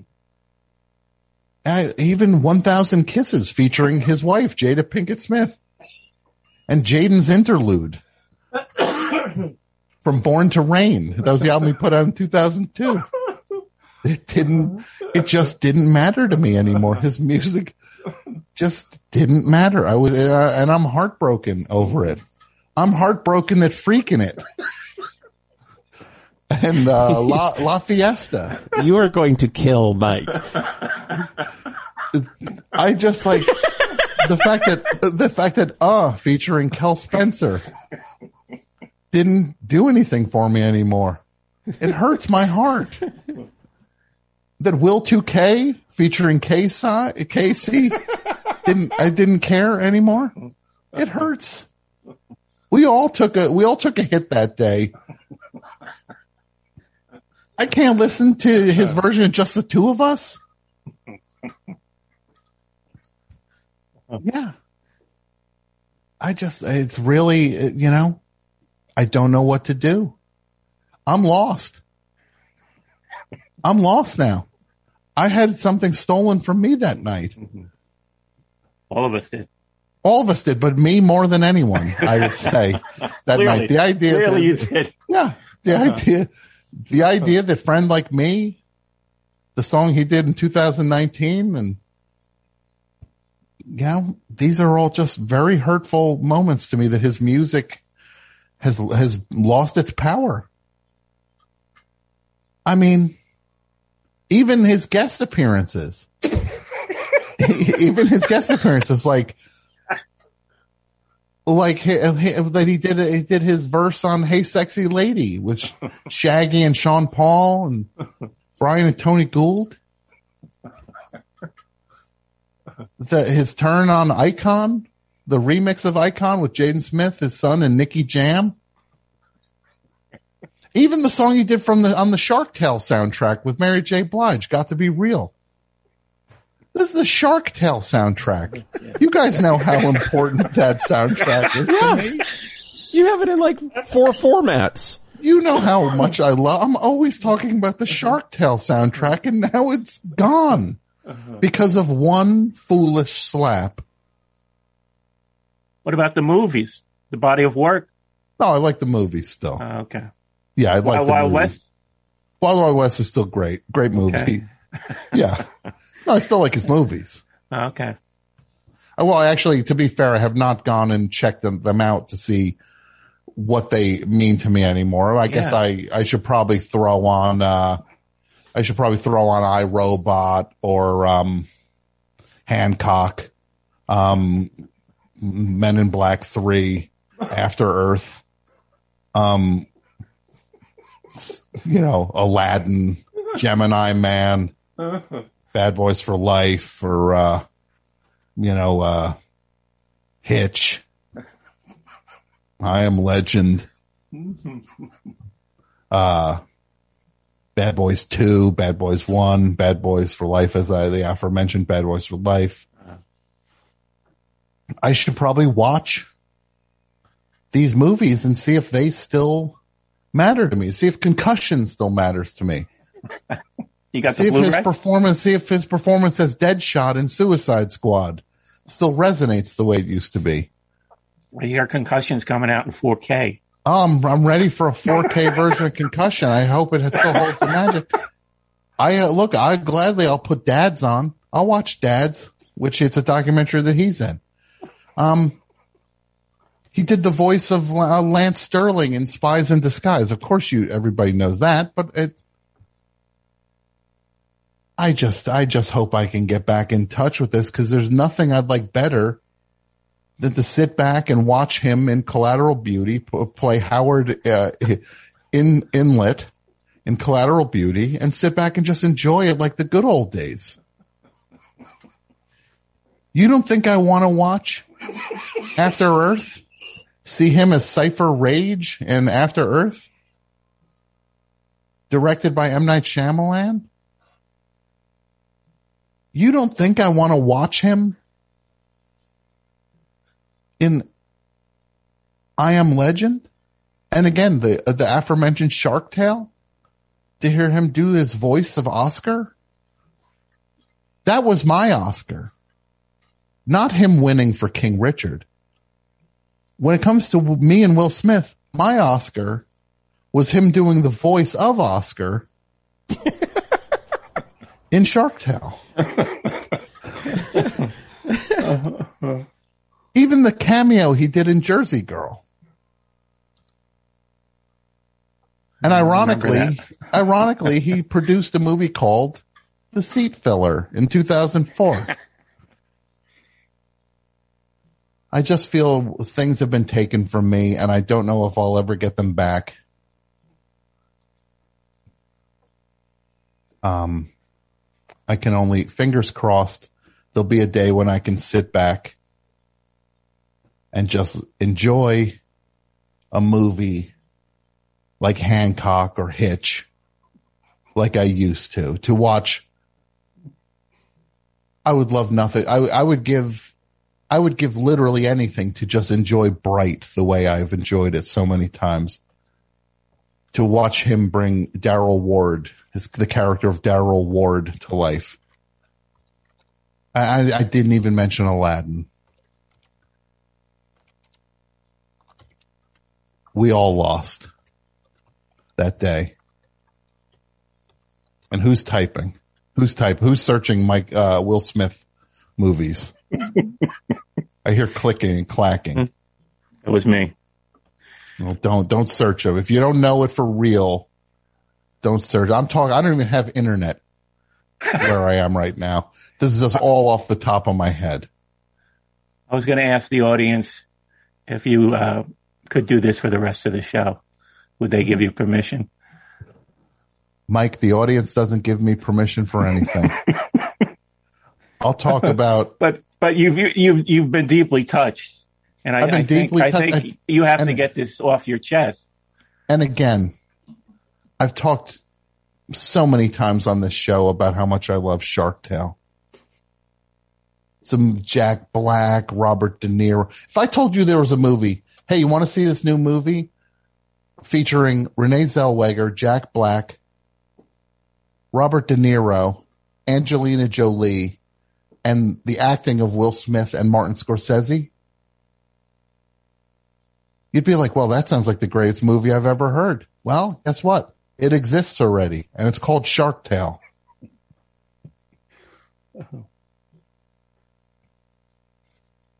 And there's a reason why Shark Tale made, and I know this number off the top of my head, $374.6 million worldwide against its $75 million budget. Uh-huh. And the reason why it finished as the ninth highest grossing film of 2004. I was one of the people that helped that. nu- I'm probably responsible for conservatively, I'd say this because I've promoted this movie so much over the years. 11 million of that 374.6 million. I will proudly take credit for that. And I just feel if I can't watch Shark Tale and enjoy it and laugh and dream and cry and hide and fear and love. Ultimately, if I cannot love the way I used to love the character of Oscar, a comical streetwise blue street cleaner wrasse who worked in the whale wash of Reef City and often concocted schemes to become rich. If I can't enjoy the exploits of Oscar, then what can I enjoy? If I can't enjoy that in this movie, uh, Shark Tale, Martin Scorsese played Sykes, a loan shark pufferfish who worked, who owns the whale wash and to whom Oscar owes 5,000 clams. Then what do I have? What do I have? This was taken from me that day. In the list of people Will Smith apologized to, when he did apologize, first of all, he didn't apologize. He should apologize to Questlove for saying, Hey, I totally crushed your moment. What if I, what if Questlove came up on stage and El Kabonged Will Smith up there accepting it with his Oscar? Be like, yeah, that's what you just did to me, buddy. No. He should apologize to Questlove and he should apologize to me, a fan of Shark Tale. He owes me. And I'm saying this right now. And I don't do this often, but when I do it, it's for real. Until I get a full apology from Will Smith for taking Shark Tale away from me. Will Smith, you are banned from the best show. You can't come on.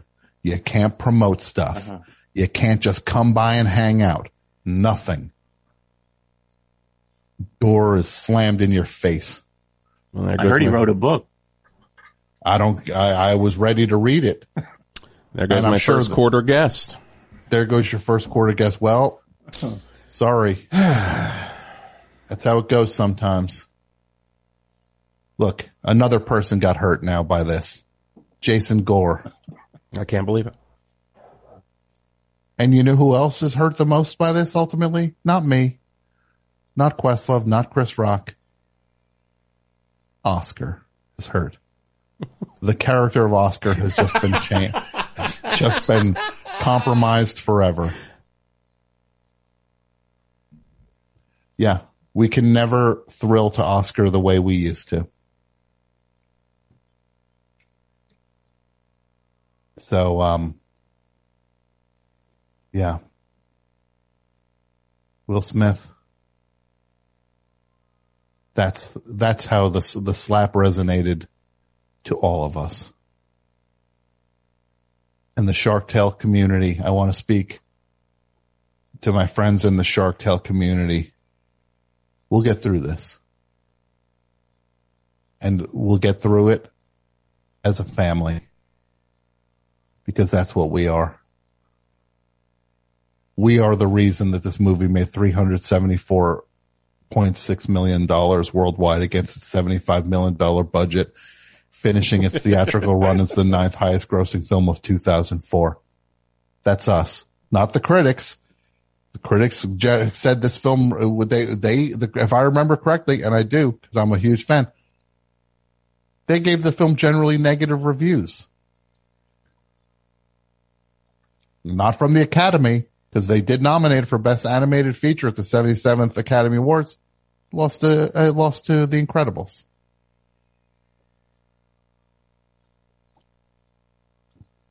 Oscar belongs to us. The Oscar might belong to Will Smith, but the character of Oscar, that's ours, baby. And we'll bounce back from this. Pat, any calls? Anybody on line five? They're on right now.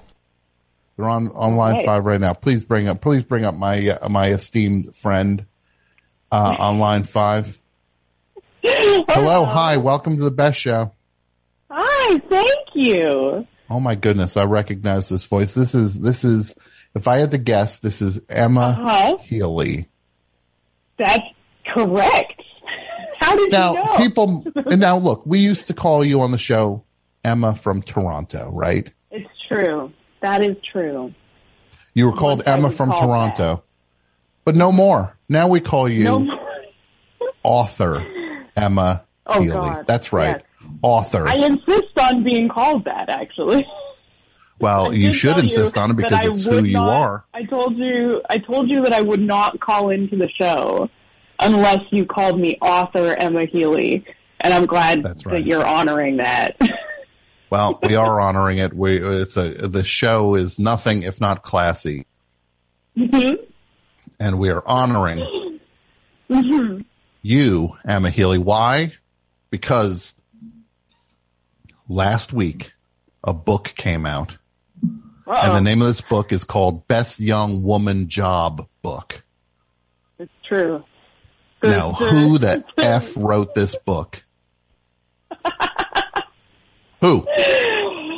Tom, Tom, I have some news for you. What's that? I I believe it was me. You wrote I this wrote book, that. Best Young Woman Job Book. Now I'm going to tell you something, Emma. You wrote it. Uh huh. I read it. Oh I read God. this book. I want to tell people, I'm not just saying, oh yeah, go check this book out, but I didn't read it. I read this book months ago. It's great. It's a, it's seriously, all kidding aside, Oh, Emma, our friend Emma, I'm very proud of you, Emma. You wrote a book oh.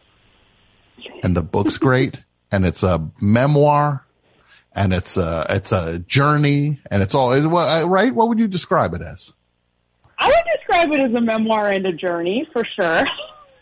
Yes. it's yeah, it's a it's a trying at first to tell people that it was an essay collection, but it's not that really No, it's at not. all. No, It's- you you've you've got some. It's got it's it's got some. It's it's it's a bigger. It's bigger than just a collection of stories.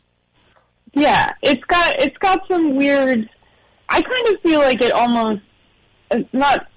I I don't know. It's hard to talk about the the format or the structure of it, but I I some people have told me recently that it reads almost like a novel to them. Like it's got a it's got a structure that is less like a traditional memoir than you know maybe something that's like a little a, a little more um I don't know, like plotted out in a different way. But I don't know. I don't know how it seems to people. I don't know what it is anymore. I can. I. I have no perspective on it anymore, so I don't know what it is. But You're not it's a good supposed to have maybe. perspective on it. You did the thing. It's not for you to. It's not for. It's not. It, it's a strange thing as somebody who, and I don't know if you heard, I wrote a book also. Um, Wait, it's you called. Uh, it's called It Never Ends, and uh, yeah, and it came out last uh, July, and I want to just say this. memoir and a journey. That book is a memoir and a journey. Well, you're sweet to say it, but I'm saying you and I, we're side by side right now. We done did it. true. That is true. Um, So I know how hard it is to do this, but the thing is, it's not yours anymore in a strange way. My thing is not mine anymore. It's, it's Yeah. just out in the world and your book, you might have seen it as this or that. It's kind of not yours to say what it is in a way. If as, as Yes. weird as that is. Yes. I'm actually, I'm thrilled about that. I keep saying to people, and I keep saying it like it's a, a joke, that I'm just, I'm really happy that it's not my problem anymore. It's everyone else's problem. Problem. yeah. It's their problem now. yeah, exactly. What, what, what is this? Uh, it follows? Like, yeah. Like it's not my problem. Yeah. Look, when this thing catches up to you, just keep walking fast. It's your problem now. No, it's not. It's a gift. The ring. It's not the ring. It's a gift you dropped in front of everybody. I It's appreciate so- you saying that, Tom. But the thing is Thank with this book, Best Young Woman Job book, Yes, which came out, It's uh, so easy to say and to remember. It's um no, it's a great title. Thank you. I like it, but it's it's not. It's uh, it's lending itself to a lot of people asking me, uh, like like people just sort of trying to remember it and know it's sort of. Even though it's memorable, it's also a little bit impossible to remember, and so no, I'm helping people along a lot of the time. Sure. Well, look, guys, it's not that hard. Best young woman job book. Book. exactly, exactly. So, It's but it's really, it's load. It's so funny. I laughed so much and was also so moved through it. You really struck, you, you, you, you struck such a balance with it where sometimes it's just straight up funny. Sometimes it's funny and you're just like, Oh, I'm laughing, but this is sad a little bit too. And other times you're just like, Oh no, this is sad. but that's, that means you went for it.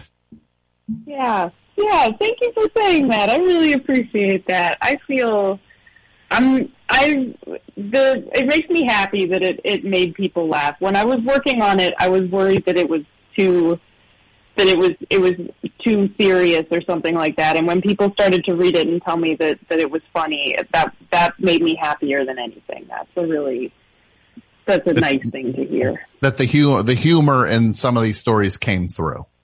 Yes, exactly. Because I feel like that's the hardest thing to to convey, especially in a book. It's so hard to to make people laugh in a book. I know it's really hard to make me laugh when I'm reading a book, and so it makes me feel good when people have that reaction to it. It's nice. Well, it's, it's, yeah, it's definitely, it's all there because you have some of the stories that I've heard over the years, some things you talked about on the best show over the years and, but you go deep into them now and really explain like you, you entering the world of like when you worked for the, uh, the sleazy websites. I did work for the sleazy website. What? And it's so funny because it was like you were working for just like adult, uh, adult, uh, uh, entertainment websites, uh, pornography, I Right. guess is a, we can call it, We can, we say- can call we it pornography. that, I guess. Yeah. and and and- but they also they the and it's just like the way you broke that stuff down is so amazing because you go in and you just you're just reporting on it from all angles where it's funny and it's gross and it's it's thrilling that somebody's on the inside telling these stories of what it would actually be like to be at one of these companies. And it's just, it's so entertaining in so many ways. And there's only one flaw in your book. Uh oh. Only one flaw. And I think you know what it is. I know what you're trying to say. I think. At one point, you allude, allude is the operative word here, Yep. to a radio show Oh yeah, yeah, yeah, yeah. That you're a huge fan of that makes you laugh. And all your, you and your buddies like it, but you just couldn't name the show, could you? I'm sorry. I'm sorry, Tom. I couldn't do it. There was no way. You just couldn't name the show. And I'm reading this. I'm just do go, oh, Emma likes a radio show. That's cool. And oh, it's in New Jersey. Oh, she likes it. Makes her laugh. Yeah, Okay. I wonder And- if I know the person who does. Yeah. Oh, people have it in common. Hmm, what show could that be? it wouldn't have killed you. Wouldn't I- have killed you. Know you. what? Yeah. This is all the more reason for me. You know, they're trying to right now to to sell this book to an American publisher, and you know, Yes. if I if they sell it in America, then I can um, I can make sure that I put in your name and the name of the show, and I'll make the font just like a couple sizes bigger. Than Oh, oh, no, no, no. I don't want it anymore. it. I don't want it anymore. Don't do that. Don't do that. I don't want that anymore. I'm your sorry, book It's is your book. being- it's in the It's- works. I can't stop it now. Yeah. No, it's Yeah. well, it's well, cause look, the book is available through, um, through Penguin Random House. Is that the publisher? hmm Yeah, yeah, yeah, The- yeah. You look, you can order it from book publishers all over the world online. Mhm. You can get a copy of this. It is Yeah. be, it is published in Canada through Penguin Random House, but you can Mhm. order it in the USA if you go online and, and go to a book, po- a book ordering site. hmm hmm And also, if you go to your local independent bookstore, you could probably ask them about it, and they might be able to order it in for you as well if that's your if that's your preferred way of doing things. Absolutely. No, you can get, you can get the book. Um, and you should get the book. Don't wait for it. Uh, just go get it. It's, it's, it's affordable. Uh, the Canadian one's just as affordable as anything. Go get it. It's, a, it's great. It, seriously, Emma, congratulations on this book. It's, you, uh, it's truly amazing and I'm very excited and proud for you to have, to have done this and to have a book telling your story because you did such, you're such an excellent writer and you, you, you went so far above and beyond what I thought you were going to do with, with it. And I was, I had high expectations and you went further, so far past them. Oh, thank you. That means so much to me, Tom, and I really, really appreciate you saying all of that. And Yeah. I just, I have a, I have one question for you before before you move on because I'm sure you have a full thing. What, what, what, what, what's that? stuff right now. I was just wondering if you think that you'll ever be able to listen to the R and B remix of the song "Switch" featuring Robin Thicke from the album Lost and Found, the fourth studio album by American actor and rapper Will Smith, which was Oh, released. no, I'm, I'm, I'm March familiar with the 2005. album. I just The, the make sure you 2005 knew what I was album Lost and. Found. I know it. Yeah, yeah, yeah. I just because I know that you said that you wouldn't be able to listen to the the song Switch, which makes sense to me. But the R and B remix featuring Robin Thicke, I'm wondering if that's also been ruined for you in all of this because that would be a I'm- real tragedy. I, I'll say this. I'm scared to Oh. find out. I'm scared to find out. You know what? And we're all right there with you, Tom. America and Canada, we're all right there with you. I'm as scared to find out as the song Scary Story from that same album makes people. The song Scary Story from Lost and Found. The album, the, the, the Will Smith album, Lost and Found. It was already hard for me to listen to the song "Scary Story" because I I'm I'm easily spooked. But now it's even You want? harder. it- it- thank you. It's, it's a it's a it's a troubling situation. You know what? The other th- thing that always threw me about that album is the first song's called "Here He Comes." yes, and it's billed as performed by Jazzy Jeff, DJ Jazzy Jeff, and the Fresh Prince. So, This is a good question that you're posing here. So he he's like, what is he doing? Like a is this like a uh, is he doing he's like a Garth character. Brooks thing? Like a Right, like a Chris Gaines. yeah, this is like Chris Gaines where he suddenly like Will Smith is like, hey, the Fresh Prince is here on this Will Smith album. It's not me, it's the Fresh Prince. He's like running between rooms, like taking a taking a hat off and putting a mustache on or whatever, Yeah. trying to make sure that you get so different. Oh, we don't know what what this making this dude tick. It's true. It's you know that's and that's the kind of question that you can only really get to the bottom of with like repeat listening. Yes. And You gotta log that's the you gotta log the you. hours.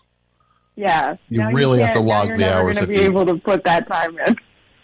Absolutely. No, you got to put the time in if you want it to go, if you want it to be the way it should be. Yeah. Well, I'm, well, I'm sorry. I'm sorry to hear that. thank, thank you, Emma.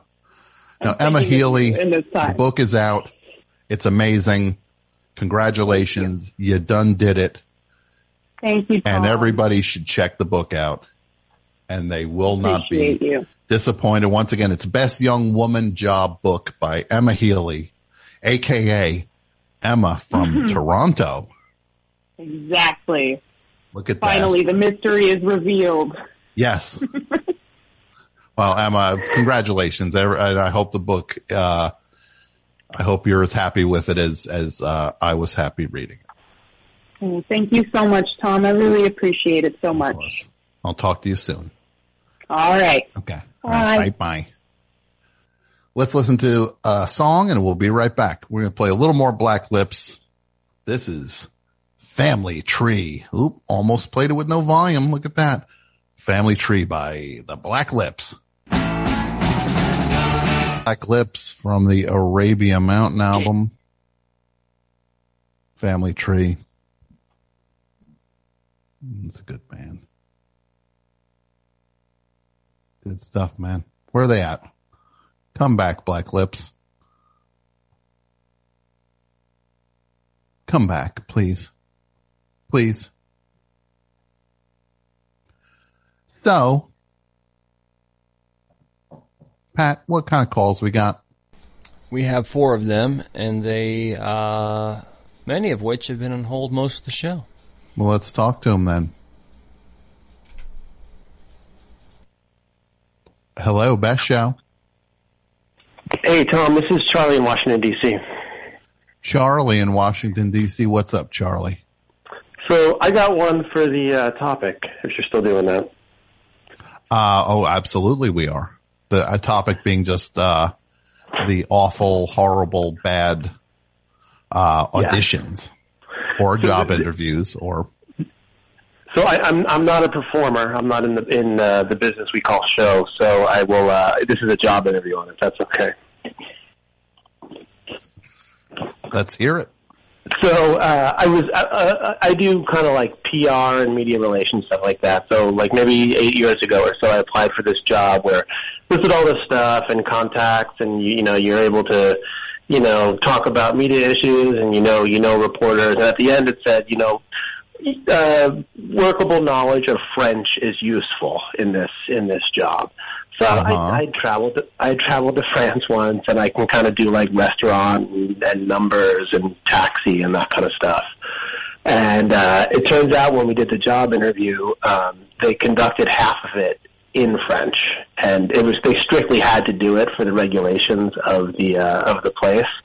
And I said, let, let me just stop you right there. I'm not going to be able to do this. Like, no, we, in order to do this interview, we're just going to interview you in French. And it was, um, I've never experienced pure, unadulterated flop sweat like that. Like actual, uh, you know, like just just fluid pouring out of my face, and then they were just kind of like looking at me, and I, I kind of just had to sort of you know eat crow and see myself out. So just give me give me a actual dialogue on how this went because this is this is this is an insane one. No offense. no, because it was you know if you could picture a job description, there's like 18 things, and the very last thing is, and oh by the way, if you can like, and I just so the dialogue there was okay. We did a bunch of you know maybe 15 or 20 minutes of the interview in English. It's okay. So now I'm going to turn to my colleague here, and she's going to ask you questions in French. And I kind of almost did like one of those uh, college basketball tees for the timeout with my hands. Like I, I don't I, I don't think you guys understand. I can't speak French. I can I can decipher it and do Google Translate. They're like, no, we have to interview. So she just uh, asked me a question about in French. You know, what's my approach towards developing narratives for complex issues with, uh, you know, you know, problematic issues with with an organization? Like in French, she would have asked that, and I just kind of looked at her, and and, I, and in English, I said, I said, I'm sorry, I, I, I can't. I, I mean, I don't know what you're saying. And she, and she kind of made a little notation on her on her notepad, and she goes, "Well, I have a," and it was it was formal, right? It was this is kind of like a, a quasi governmental organization, so they had to follow Mm-hmm. regulations. Well, I have four questions to ask you. Um, I'm going to ask you the second one in French now, and it was something like, you know, in dealing with you know budgets of a certain size, are you able to sort of manage projects and and all in French? And and I was like, in English, like I told you the first time, I don't speak French that well. And she had to go through all four of them, I forget what the set that the last two were, but it was probably 120 seconds that felt like 10 years. Oh, it's uh, I'm still feeling it now for you. Oh my goodness. That's Um, the worst thing I've ever heard. I, it taught me to never fudge on a, on a job application um, if I was going to fall victim to that. I don't know what to say to that. That one that just kills me. You're like, well, actually, I speaking French is. Did I say I spoke French? No, I mean I can decipher French. Well, that's kind of speaking it, right? Oh, my friend. Oh, my friend. What are we doing? Well, What are we doing? To all the listeners, hopefully this is this is fair warning. You know, like my, my pain can be your lesson. yeah. Watch out when you lie on those job, uh, those, those, the saying you can do a thing. Yikes. Yep. Well, you happy now? You have, you, you, you got a different job? Oh yeah, I'm cruising. I'm I'm feeling good. This this is this is a nice uh, school hard knocks thing in the past, and I'm I'm I'm in a good spot now. Good. Good. Wow. I love that story. That's amazing. Thank you, Tom. All right. You have a, a great, uh, have a great day. Take care. All right. Bye. Wow. Wow. Okay.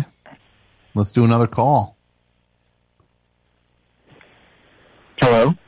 Hello. Hi. Welcome to the best show. Hi, this is Colette from Athens. Oh, Colette from Athens. Look at this. This is the, the stars. It's like you'd think it was the Oscars up in No one's getting slapped. Because the, the stars are out tonight. How are you, Colette? I'm doing okay. Um, it's uh, WrestleMania week, which is uh, pretty terrible for people in the profession of criticizing pro wrestling. So I'm watching a lot of it. It's not very good. What, what, what, do you, what, do you, what do you mean it's not that, you're, it's on now? I thought it was this weekend. It's on every damn day, Tom. Wait. So it started. Wrestle, so WrestleMania started already. WrestleMania starts on Saturday, but there was there's Monday Night Raw, there's Tuesday Night NXT 2.0, Uh, Wednesday night is AEW Dynamite. Thursday night uh, is practically Shabbat if you like wrestling. There's none on. Uh, Friday is SmackDown, and then Saturday and Sunday is WrestleMania nights one and two, NXT Stand and Deliver, and like probably 20 independent wrestling shows. Goodness. Are you are you wrestled out already? I've been wrestled out for years, Tom. You want out. You want out, Colette, don't you? You're done with wrestling, but you can't. But ironically, you can't tap out. It's the only thing I'm good at writing about. I don't know what to say. What what, what what's the big event this uh this weekend though for WrestleMania? What should I be looking forward to? Johnny Knoxville is wrestling. That's the one thing I am really looking forward to. Hold on. When when when is that Sunday or Saturday? It's on Sunday. It's on Sunday. Johnny Knoxville's wrestling. Oh my goodness. What time is that happening? I don't know specifically when he wrestles, but I think the show starts at eight. Um, he's wrestling a wrestler called Sami Zayn, who has like kind of a left-wing conspiracy theorist sort of thing. Like Johnny Knoxville leaked his phone number uh, to like everyone by flying a plane, like with like a banner flying behind it, and he's been getting phone calls from wrestling fans for two weeks, which would be hell. Um, So we're Like- at the point in the wrestling world where there's a, a left wing conspiracy wrestler. Oh yeah, I watched a wrestling match tonight that had a character whose gimmick was that he uh, felt that acceptance and uh, like love and equality for everybody was a bad thing. Well, that's a that's a noble stand to take. for wrestling What to is- take, yeah. Who would? Ay ay ay. Where where do you go from there? When you say, yeah, this wrestler is going to say that lo- love is bad. For humans to love each other is terrible. That's yikes. What happened to the old days where somebody would just uh, uh, smash a chair over somebody else's head? Yeah. We've come too far as a society. I think I think we have. I think. Do you ever do you ever feel like this, Colette? Did we reach the end of the line? Are we done here? In some respect, yes, but in other respects, you know, we're going to keep finding ways to innovate. I think, like, we're going to keep figuring out how to make movies uh, into Quibis. Um, we're going to keep inventing platforms for music to be proliferated on. You know, it's all making the same thing over and over again. Like, TikTok is just Vine, but, you know, it's innovation. You can market it on Wall Street. So, Colette, who's who's the so Johnny Knoxville's wrestling? Uh, what, what's the wrestler's name? Sami Zayn. Sami Zayn. Mhm. Why, why is he not wrestling Billy Zane? I'd watch that. I would watch that too, because I would have to. hmm Well, do you feel trapped? Sometimes. I I mean, I legitimately I love my line of work. It's great. Um like it's incredibly strange. It's weirder than running a record store somehow. Um Mm-hmm. and you know, I like talking to people about wrestling obviously. Um but the parts where I have to like really really really closely watch stuff that's happening right now as opposed to like older stuff, which is what I usually do. It's kind of tough because like wrestling has just gotten dumber over the years, which is amazing. How is that possible? I don't know. How, how could it get? How could they just be like, "Hey, let's strip away some of the smarter parts of this"? The nuance, there's too much of it. Yeah, yeah. This is a little too subtle. How? I don't know. I, I I don't understand. Like, what would be a smart? What's a smart aspect of wrestling that they ditched? Um, huh. That's a good question. I would say um, unscripted interviews. Like they write everything for the wrestlers now, and it just sounds like you know, uh, marketing talk. Like it just sounds like ad copy. Um, Sure. So now they've taken out any chance of, of personality right. enter, entering the, entering the mix. Yeah. Uh, for the most part, face paint is gone. I think that that's uh, missing. Face paint? Face paint. Why, why, why would face paint be, what, what, what, like, what's, what's the hang up with face paint? It's just you know very retro. It's 1980s stuff, so it's gone now. Cause what, what, like Ultimate Warrior? Yeah. There's like there's like two wrestlers on mainstream TV three that have like made like face paint, but you know, for the most part, that kind of stuff, uh Greek comedy and tragedy masks and uh paint form, no more. Just gone. Oh, I, I don't know what to tell you, Colette. I don't know what to say. This is making, I'm not even a fan of wrestling and this is making me sad. Yeah, also what happened is I'm not a child anymore. That's true. I think that probably hurt wrestling a lot.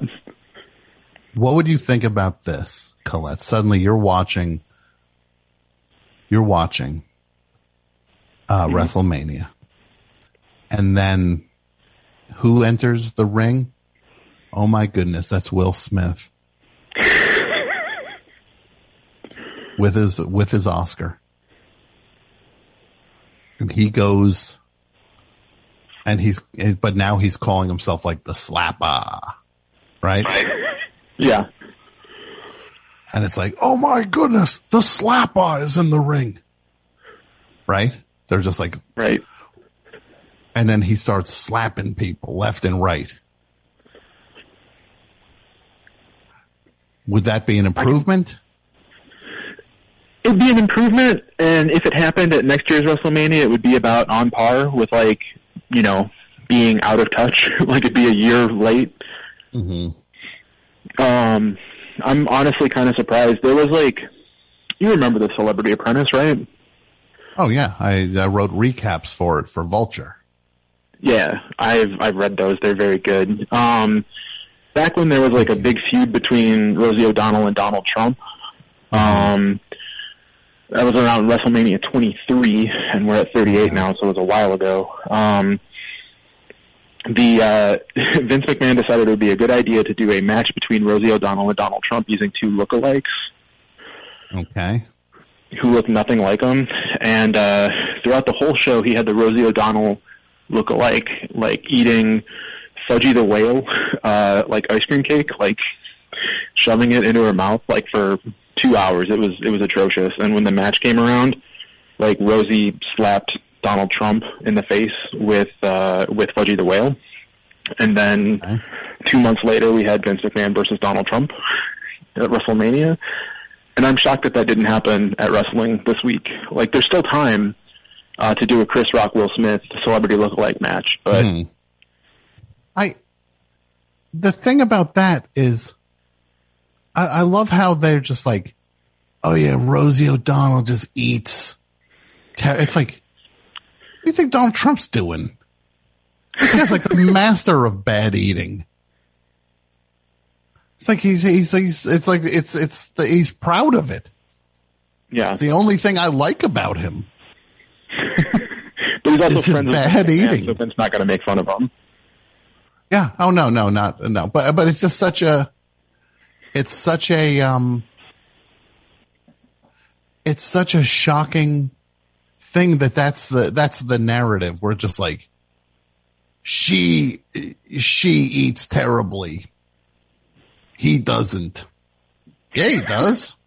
Eats worse than she does. I guarantee it. And still does. Look, I got, I gotta say this.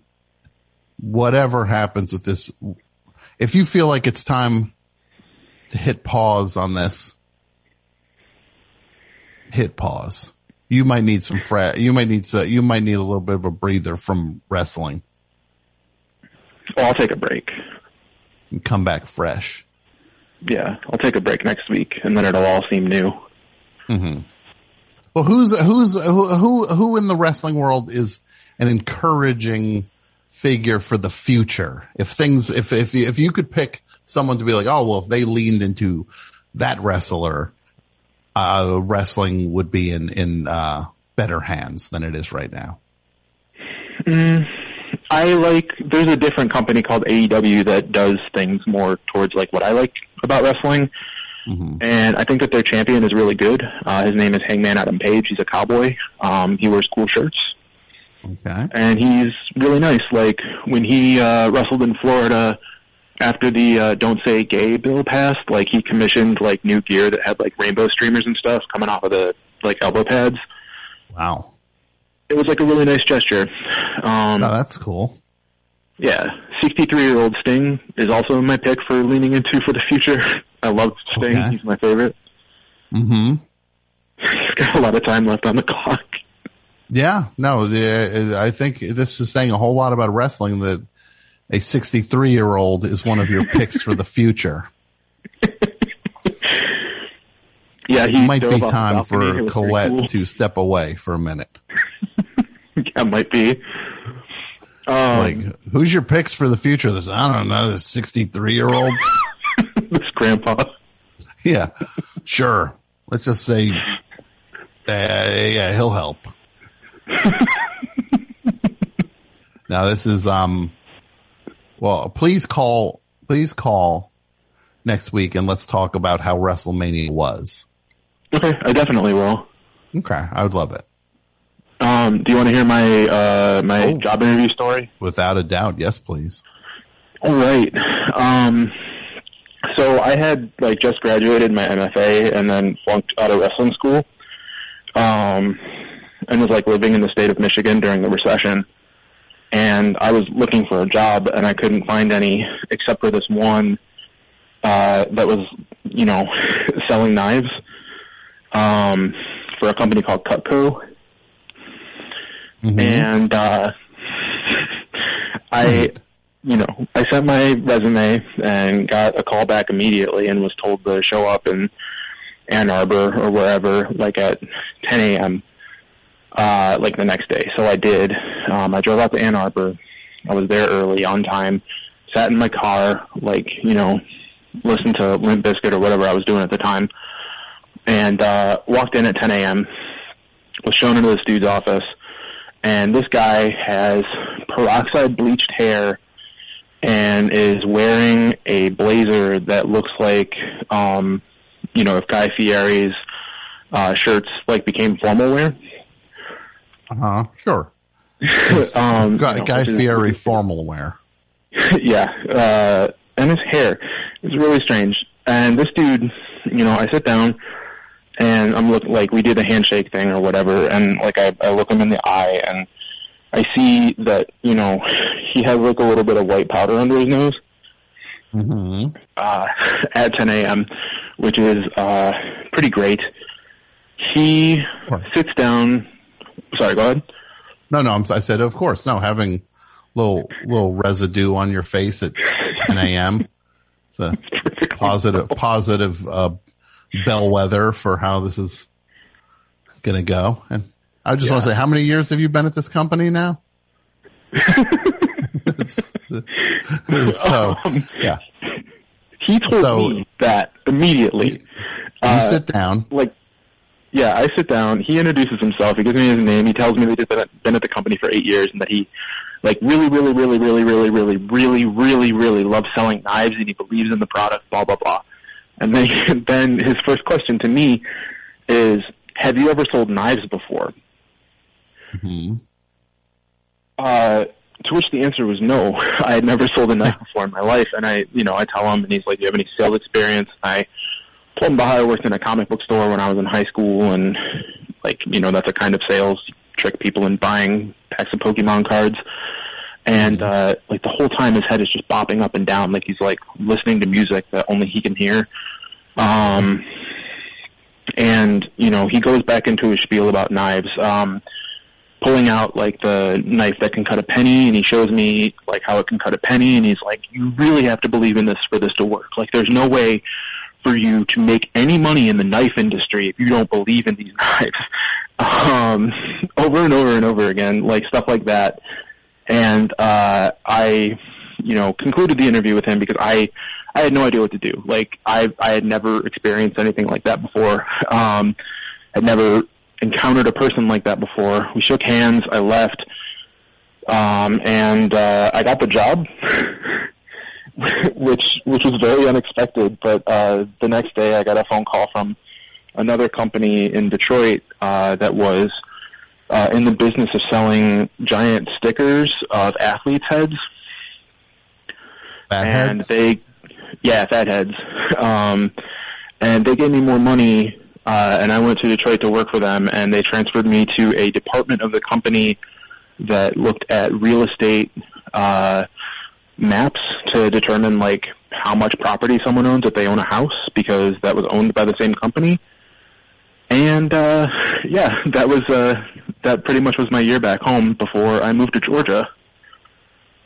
Oh, one one thing I do just want to say about Uh-huh. this is I don't think I can disagree with someone more in terms of this guy was saying to you, knives only work if you believe in them.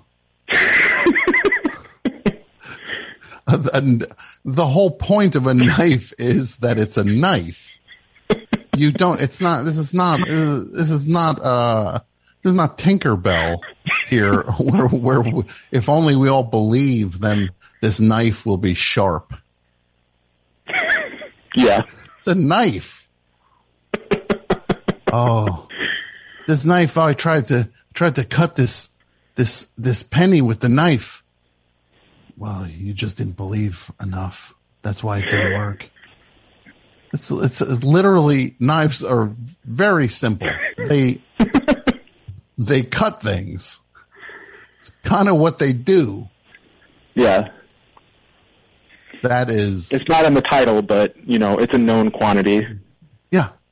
Knives kind of bring that, that to the table. The, the whole cutting part of things. That's ins, that is, well, uh, look, do I wish you were still working at the knife company? Yeah, I kind of do in a way. Am I happy? You'd, because right now you'd be talking to your Cutco, co-workers saying, "Yeah, you can watch WrestleMania this weekend. and they'd be like, yeah, I don't know. I think I might just play with some knives this weekend. Hey, Colette, you want to get together and we'll, we'll like check knives out? Like somebody who's way too into being there. Yeah. I was like, ah, I don't know. Yeah. I don't know if I believe in them this weekend. Yeah. I don't know if I, you didn't believe sales are down. Someone doesn't believe in knives enough. Then they'll hook you up to some knife e meter type device that tracks. These are the lowest knife numbers I've ever. These are the lowest numbers I've seen. Colette, you don't believe in knives enough. It seems like somebody's got to go back to knife school.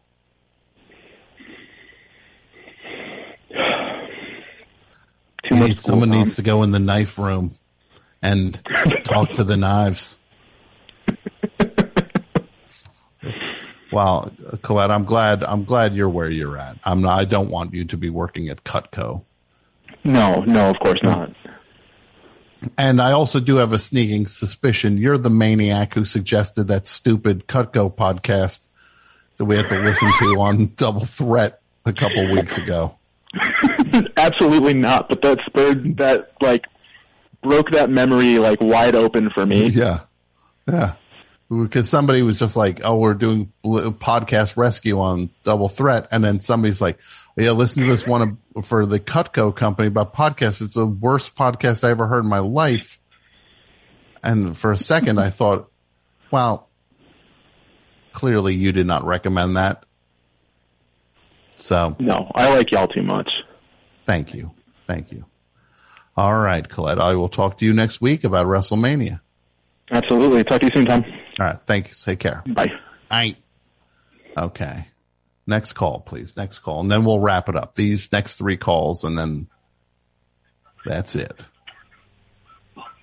Hello. Hi, best show. Hello. Hello. Uh, hi, I'm calling for the best show. Uh, you're, you're on the show. Who's this? Oh, hi. Um, this is Nicole. I'm here for uh, the story, the Yeah. fourth audition story. You're Yeah, on with um, me. I'm Tom. I'm the host of the best show. Hi. Welcome. Uh, well, yeah, thank you. Uh, I just have a short one, um, and it's about the time I auditioned uh, for a short film for uh, my film class, and uh, I was supposed to have one line. Um, it was me saying, "Here's your receipt," because I'm a cash register uh, person in the short, and I could not stop sweating, so I didn't get the part. So you went in for the audition. You had one line. Yeah. What was the line again? uh, here's your receipt, and then I give someone the receipt. I was like a cashier person. So you're saying, here's your receipt. Mm-hmm. Here's your receipt. But, but the old, the old waterworks started, huh? Yes, exactly. A little bit of that, a little bit of that, a little bit of that, uh, uh, it's like somebody dumped a bucket of water on your head. Yeah, pretty much. I mean, it was really bad. They- They noticed it very quickly. And you're just, did you, uh, do you, uh, it, does that happen to you a lot or is it, was it just a surprising thing that suddenly you're sweating all over the place? Uh, surprising. I was just very nervous that time. Well, let's hear it. Let's, let's hear, I'm going to give you a chance to do it, to redeem this moment. Let's hear it. Let's hear the line. Here's your receipt. Why, thank you, cashier. I appreciate it. And because of this and your polite ways, I have decided this is an undercover boss type situation. I own the store. You are now the manager of this store. We're pulling a Willy Wonka here. It's your shop now because of your courteous ways. Wow. Well, I'm sorry you sweat so much on that day. It's happened to me before. I would start getting the Yeah. sweats and I'd be like, I'm not nervous. There's times when I've gotten it happen where I'm just like, I don't want to be here. I'm the opposite of nervous. Why am I sweating? I don't care about this. But something would betray me in my, in my chemistry. Yeah. It's strange. Strange being a human, isn't it? Yes, very much. Well, I like that story a lot, and I hope you still don't give up on acting and you get back out there. Oh, thank you. All right. Well, thank you for the call, and you have a great night. Yeah, you too. Bye now. Okay. All right. Bye. Dudio, Jason Dudio Gore. Yes, Tom. You got another uh, acting story for us? Anything? got two- Audition? I got two quick ones for you here. Okay. Um, so I went to an audition and, uh, my agent, my commercial agent said that it was a, um, it was something medical, but they didn't have any other information. Mm-hmm. So I sign in and I kind of ask what's going on and the people, you know, at the sign in desk, they, they on, they also didn't know or they just weren't telling me at, at the, in, in the moment.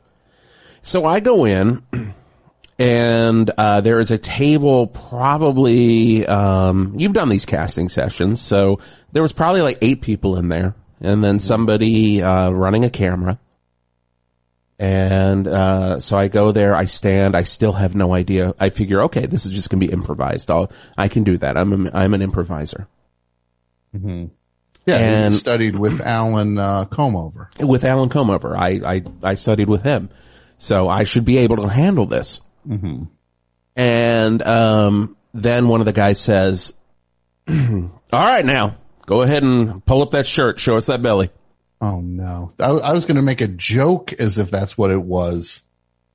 And apparently this was an audition for those insulin pumps Oh God! that stick, that are like constantly stuck on you. So, So the guy this- said, "All right, now Pull, Pull up, up that, that shirt. shirt. Let's see that belly. Let's see that belly. Which I did. Um, it's like fame.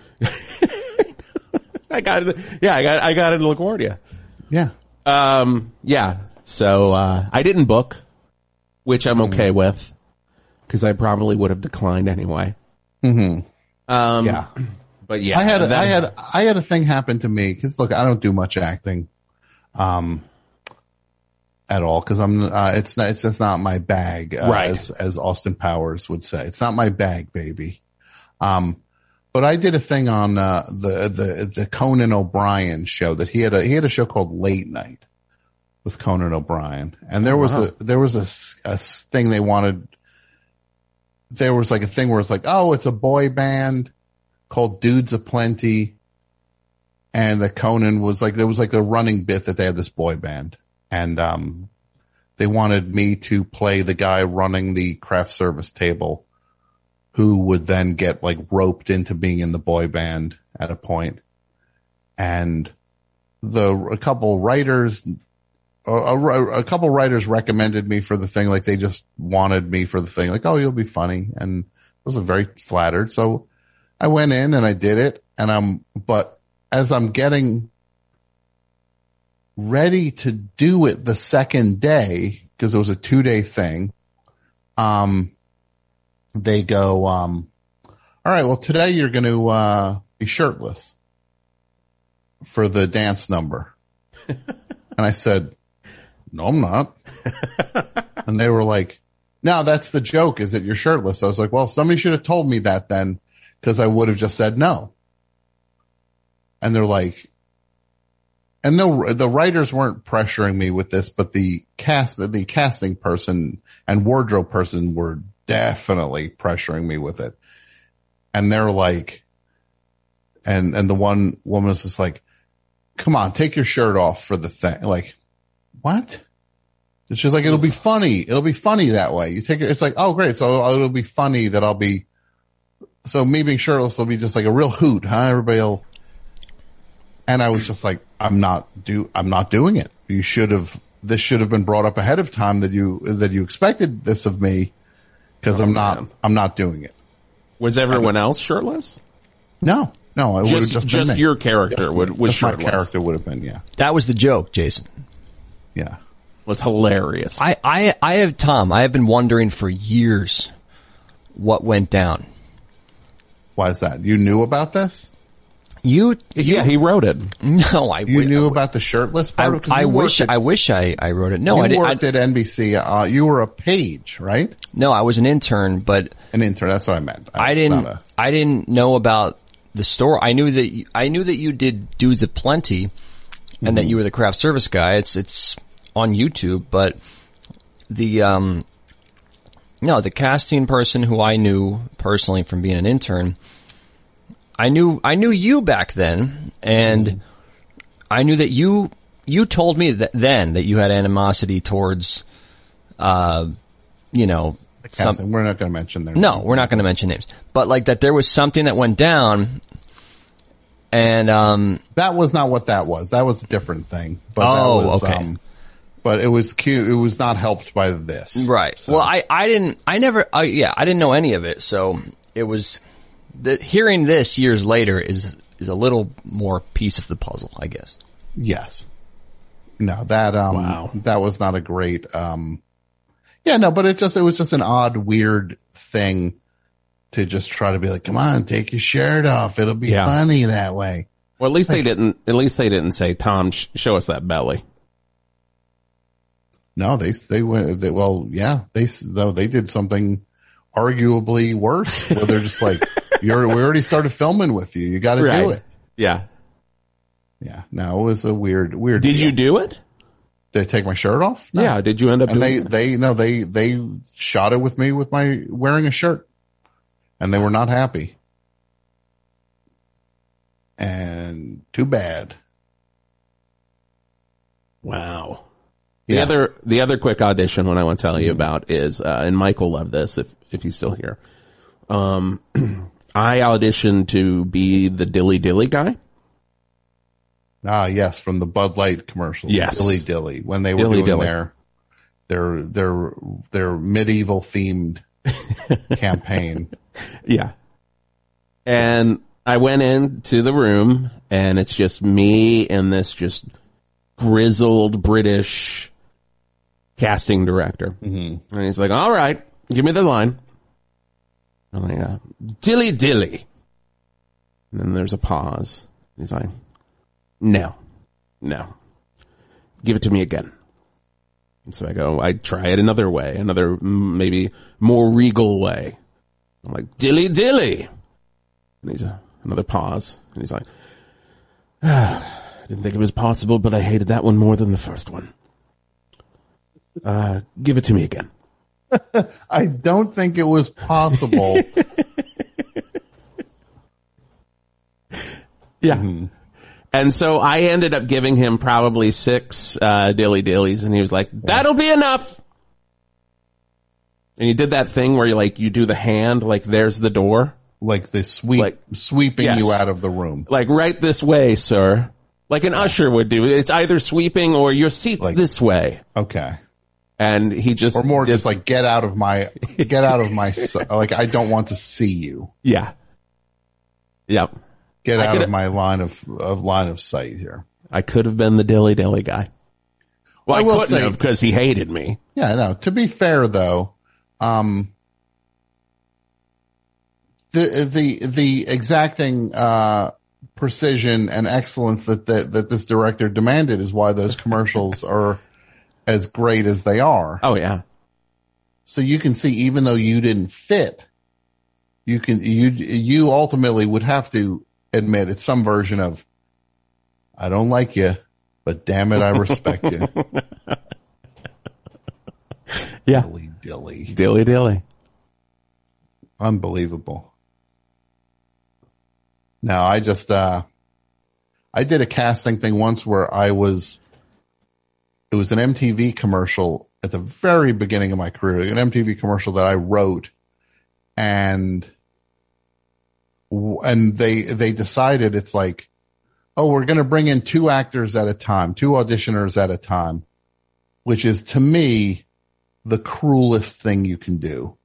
Because someone's fate is now tied to how good or bad the person that they just got paired with is. Like if somebody, if you get paired to like, hey, do the scene with this other actor that we're just picking from the lobby. Um, if they're awful, you both go, you both go down with the, sh- the with the ship.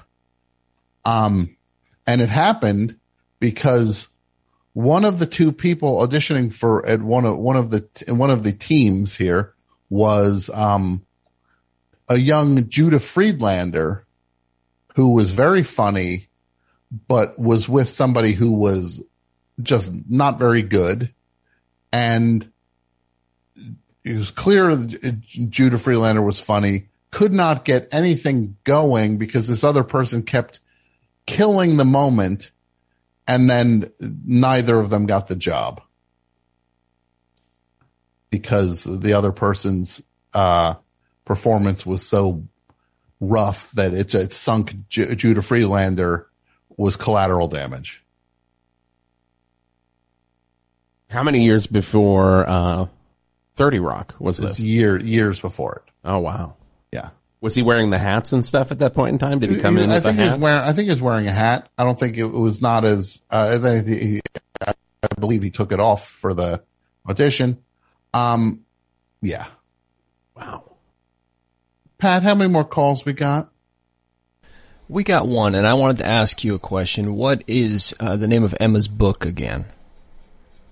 The name of Emma's book is Best. Hold on. See, now I'm blanking on it. It's called, hold on. Let me just check here.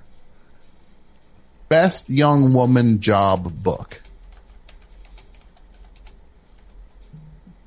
And it's great. Thank you. You're quite welcome. Here is the last call of the night. Let's do it. Last call of the night. Hello, Best Show. Hi. Hello, Tom. It's Steve in North Hollywood. Oh my goodness. As I live and breathe, this is This is this is a blast from the past. This is So a former rookie of the year. again. Whoa. A former rookie of the year. How are you, Last forever? Steve? I'm doing swell. And I'm glad to hear your voice on the phone with you. Well, it's nice to have you on the show. How are I've got you? one for the topic. I'm doing pretty good. Pretty good. Well, what do you have for the topic? I want to hear this. What do you got? All right. Uh, so this was uh, just before the pandemic. I had an audition for a pretty big network show, and I could have sworn I was supposed to audition for something like prison guard. And so I go on Mhm. in, and the guy, he's like, okay, and you're reading for, I don't know, shopkeeper, right? And I go, oh, uh, I'm pretty sure I'm reading for prison guard. And, you know, I'd, I'd read the description, I fit the prison guard. So I do the audition, and the next day on Facebook, my agent just posts, um, actors, when you go to auditions, please make sure you know, you know which role you're reading for. And I was like, well, sure, who doesn't? And then I was like, wait a minute, that guy questioned me yesterday. And I go back into the casting email, and sure enough, I read for the wrong role that day. So your but Not your the- agent decided to to just drag you online. Well, fortunately, they didn't specify. They didn't make any specifications, but I was. But look, it was it was aimed at you though. I suppose It was. could have been aimed That at several stinks. people that week. Yeah, That that's But not cool. Fortunately, good things have come since then. I actually wound up booking a big uh, uh, play shortly, like the week after that happened, so that felt good. Well, that's good. So you bounced back. You bounced back. Bounced back. I like that. You you, you got you, you yeah, how are you doing these days? I'm doing pretty well. I just spent five weeks in Australia for something that I'm not allowed to talk about until it shows up on IMDb. Oh, I know what it is. I know what it Uh-oh. is. You do? I, I do. Oh boy. You don't want to hear my guess because you're going to be heartbroken when I guess it. Uh oh. Well, if you guess correctly, like nobody's supposed to know what it is, so I'm just a little nervous. That's all. I know what it is. oh boy. You want me to guess? Okay. You want me to guess? Uh, sure. It's Avatar 4. That would be pretty awesome. And I got it. There you go. You're in Avatar 4. You know, I, I, I certainly am in no position to turn that down. Well, we look forward to seeing you and the rest of the gang back. They should do for Avatar for the Avatar sequels, which are coming out. There's going to be four of them coming out. I think it's Avatar two through five are coming out over the next couple years. this is the song I recommend, and I know, um, I know that uh, uh, James Cameron used to listen to the show. I don't know if he still does. I will say this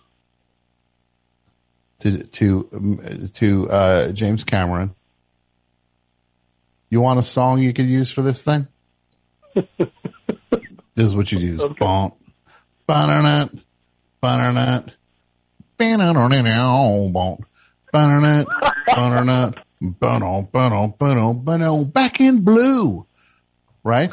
Do back in blue as the way to tell everybody that Avatar's back. Back in blue. I love it. That's perfect. I look forward to seeing you in it. Congratulations on the part. I hope you play a fun Na'vi and it's going to be a blast to see Steve from North Hollywood on the big screen, all painted blue. Um, and uh, I'll keep my eyes peeled for it. Thanks so much, Tom. And thank you, my friend, and I will talk to you soon. Have a great night. You too. Bye bye. Bye. All right, let- let's let's wrap it up. Anything we got to anything we got to say? Do Pl- plugs? Anything?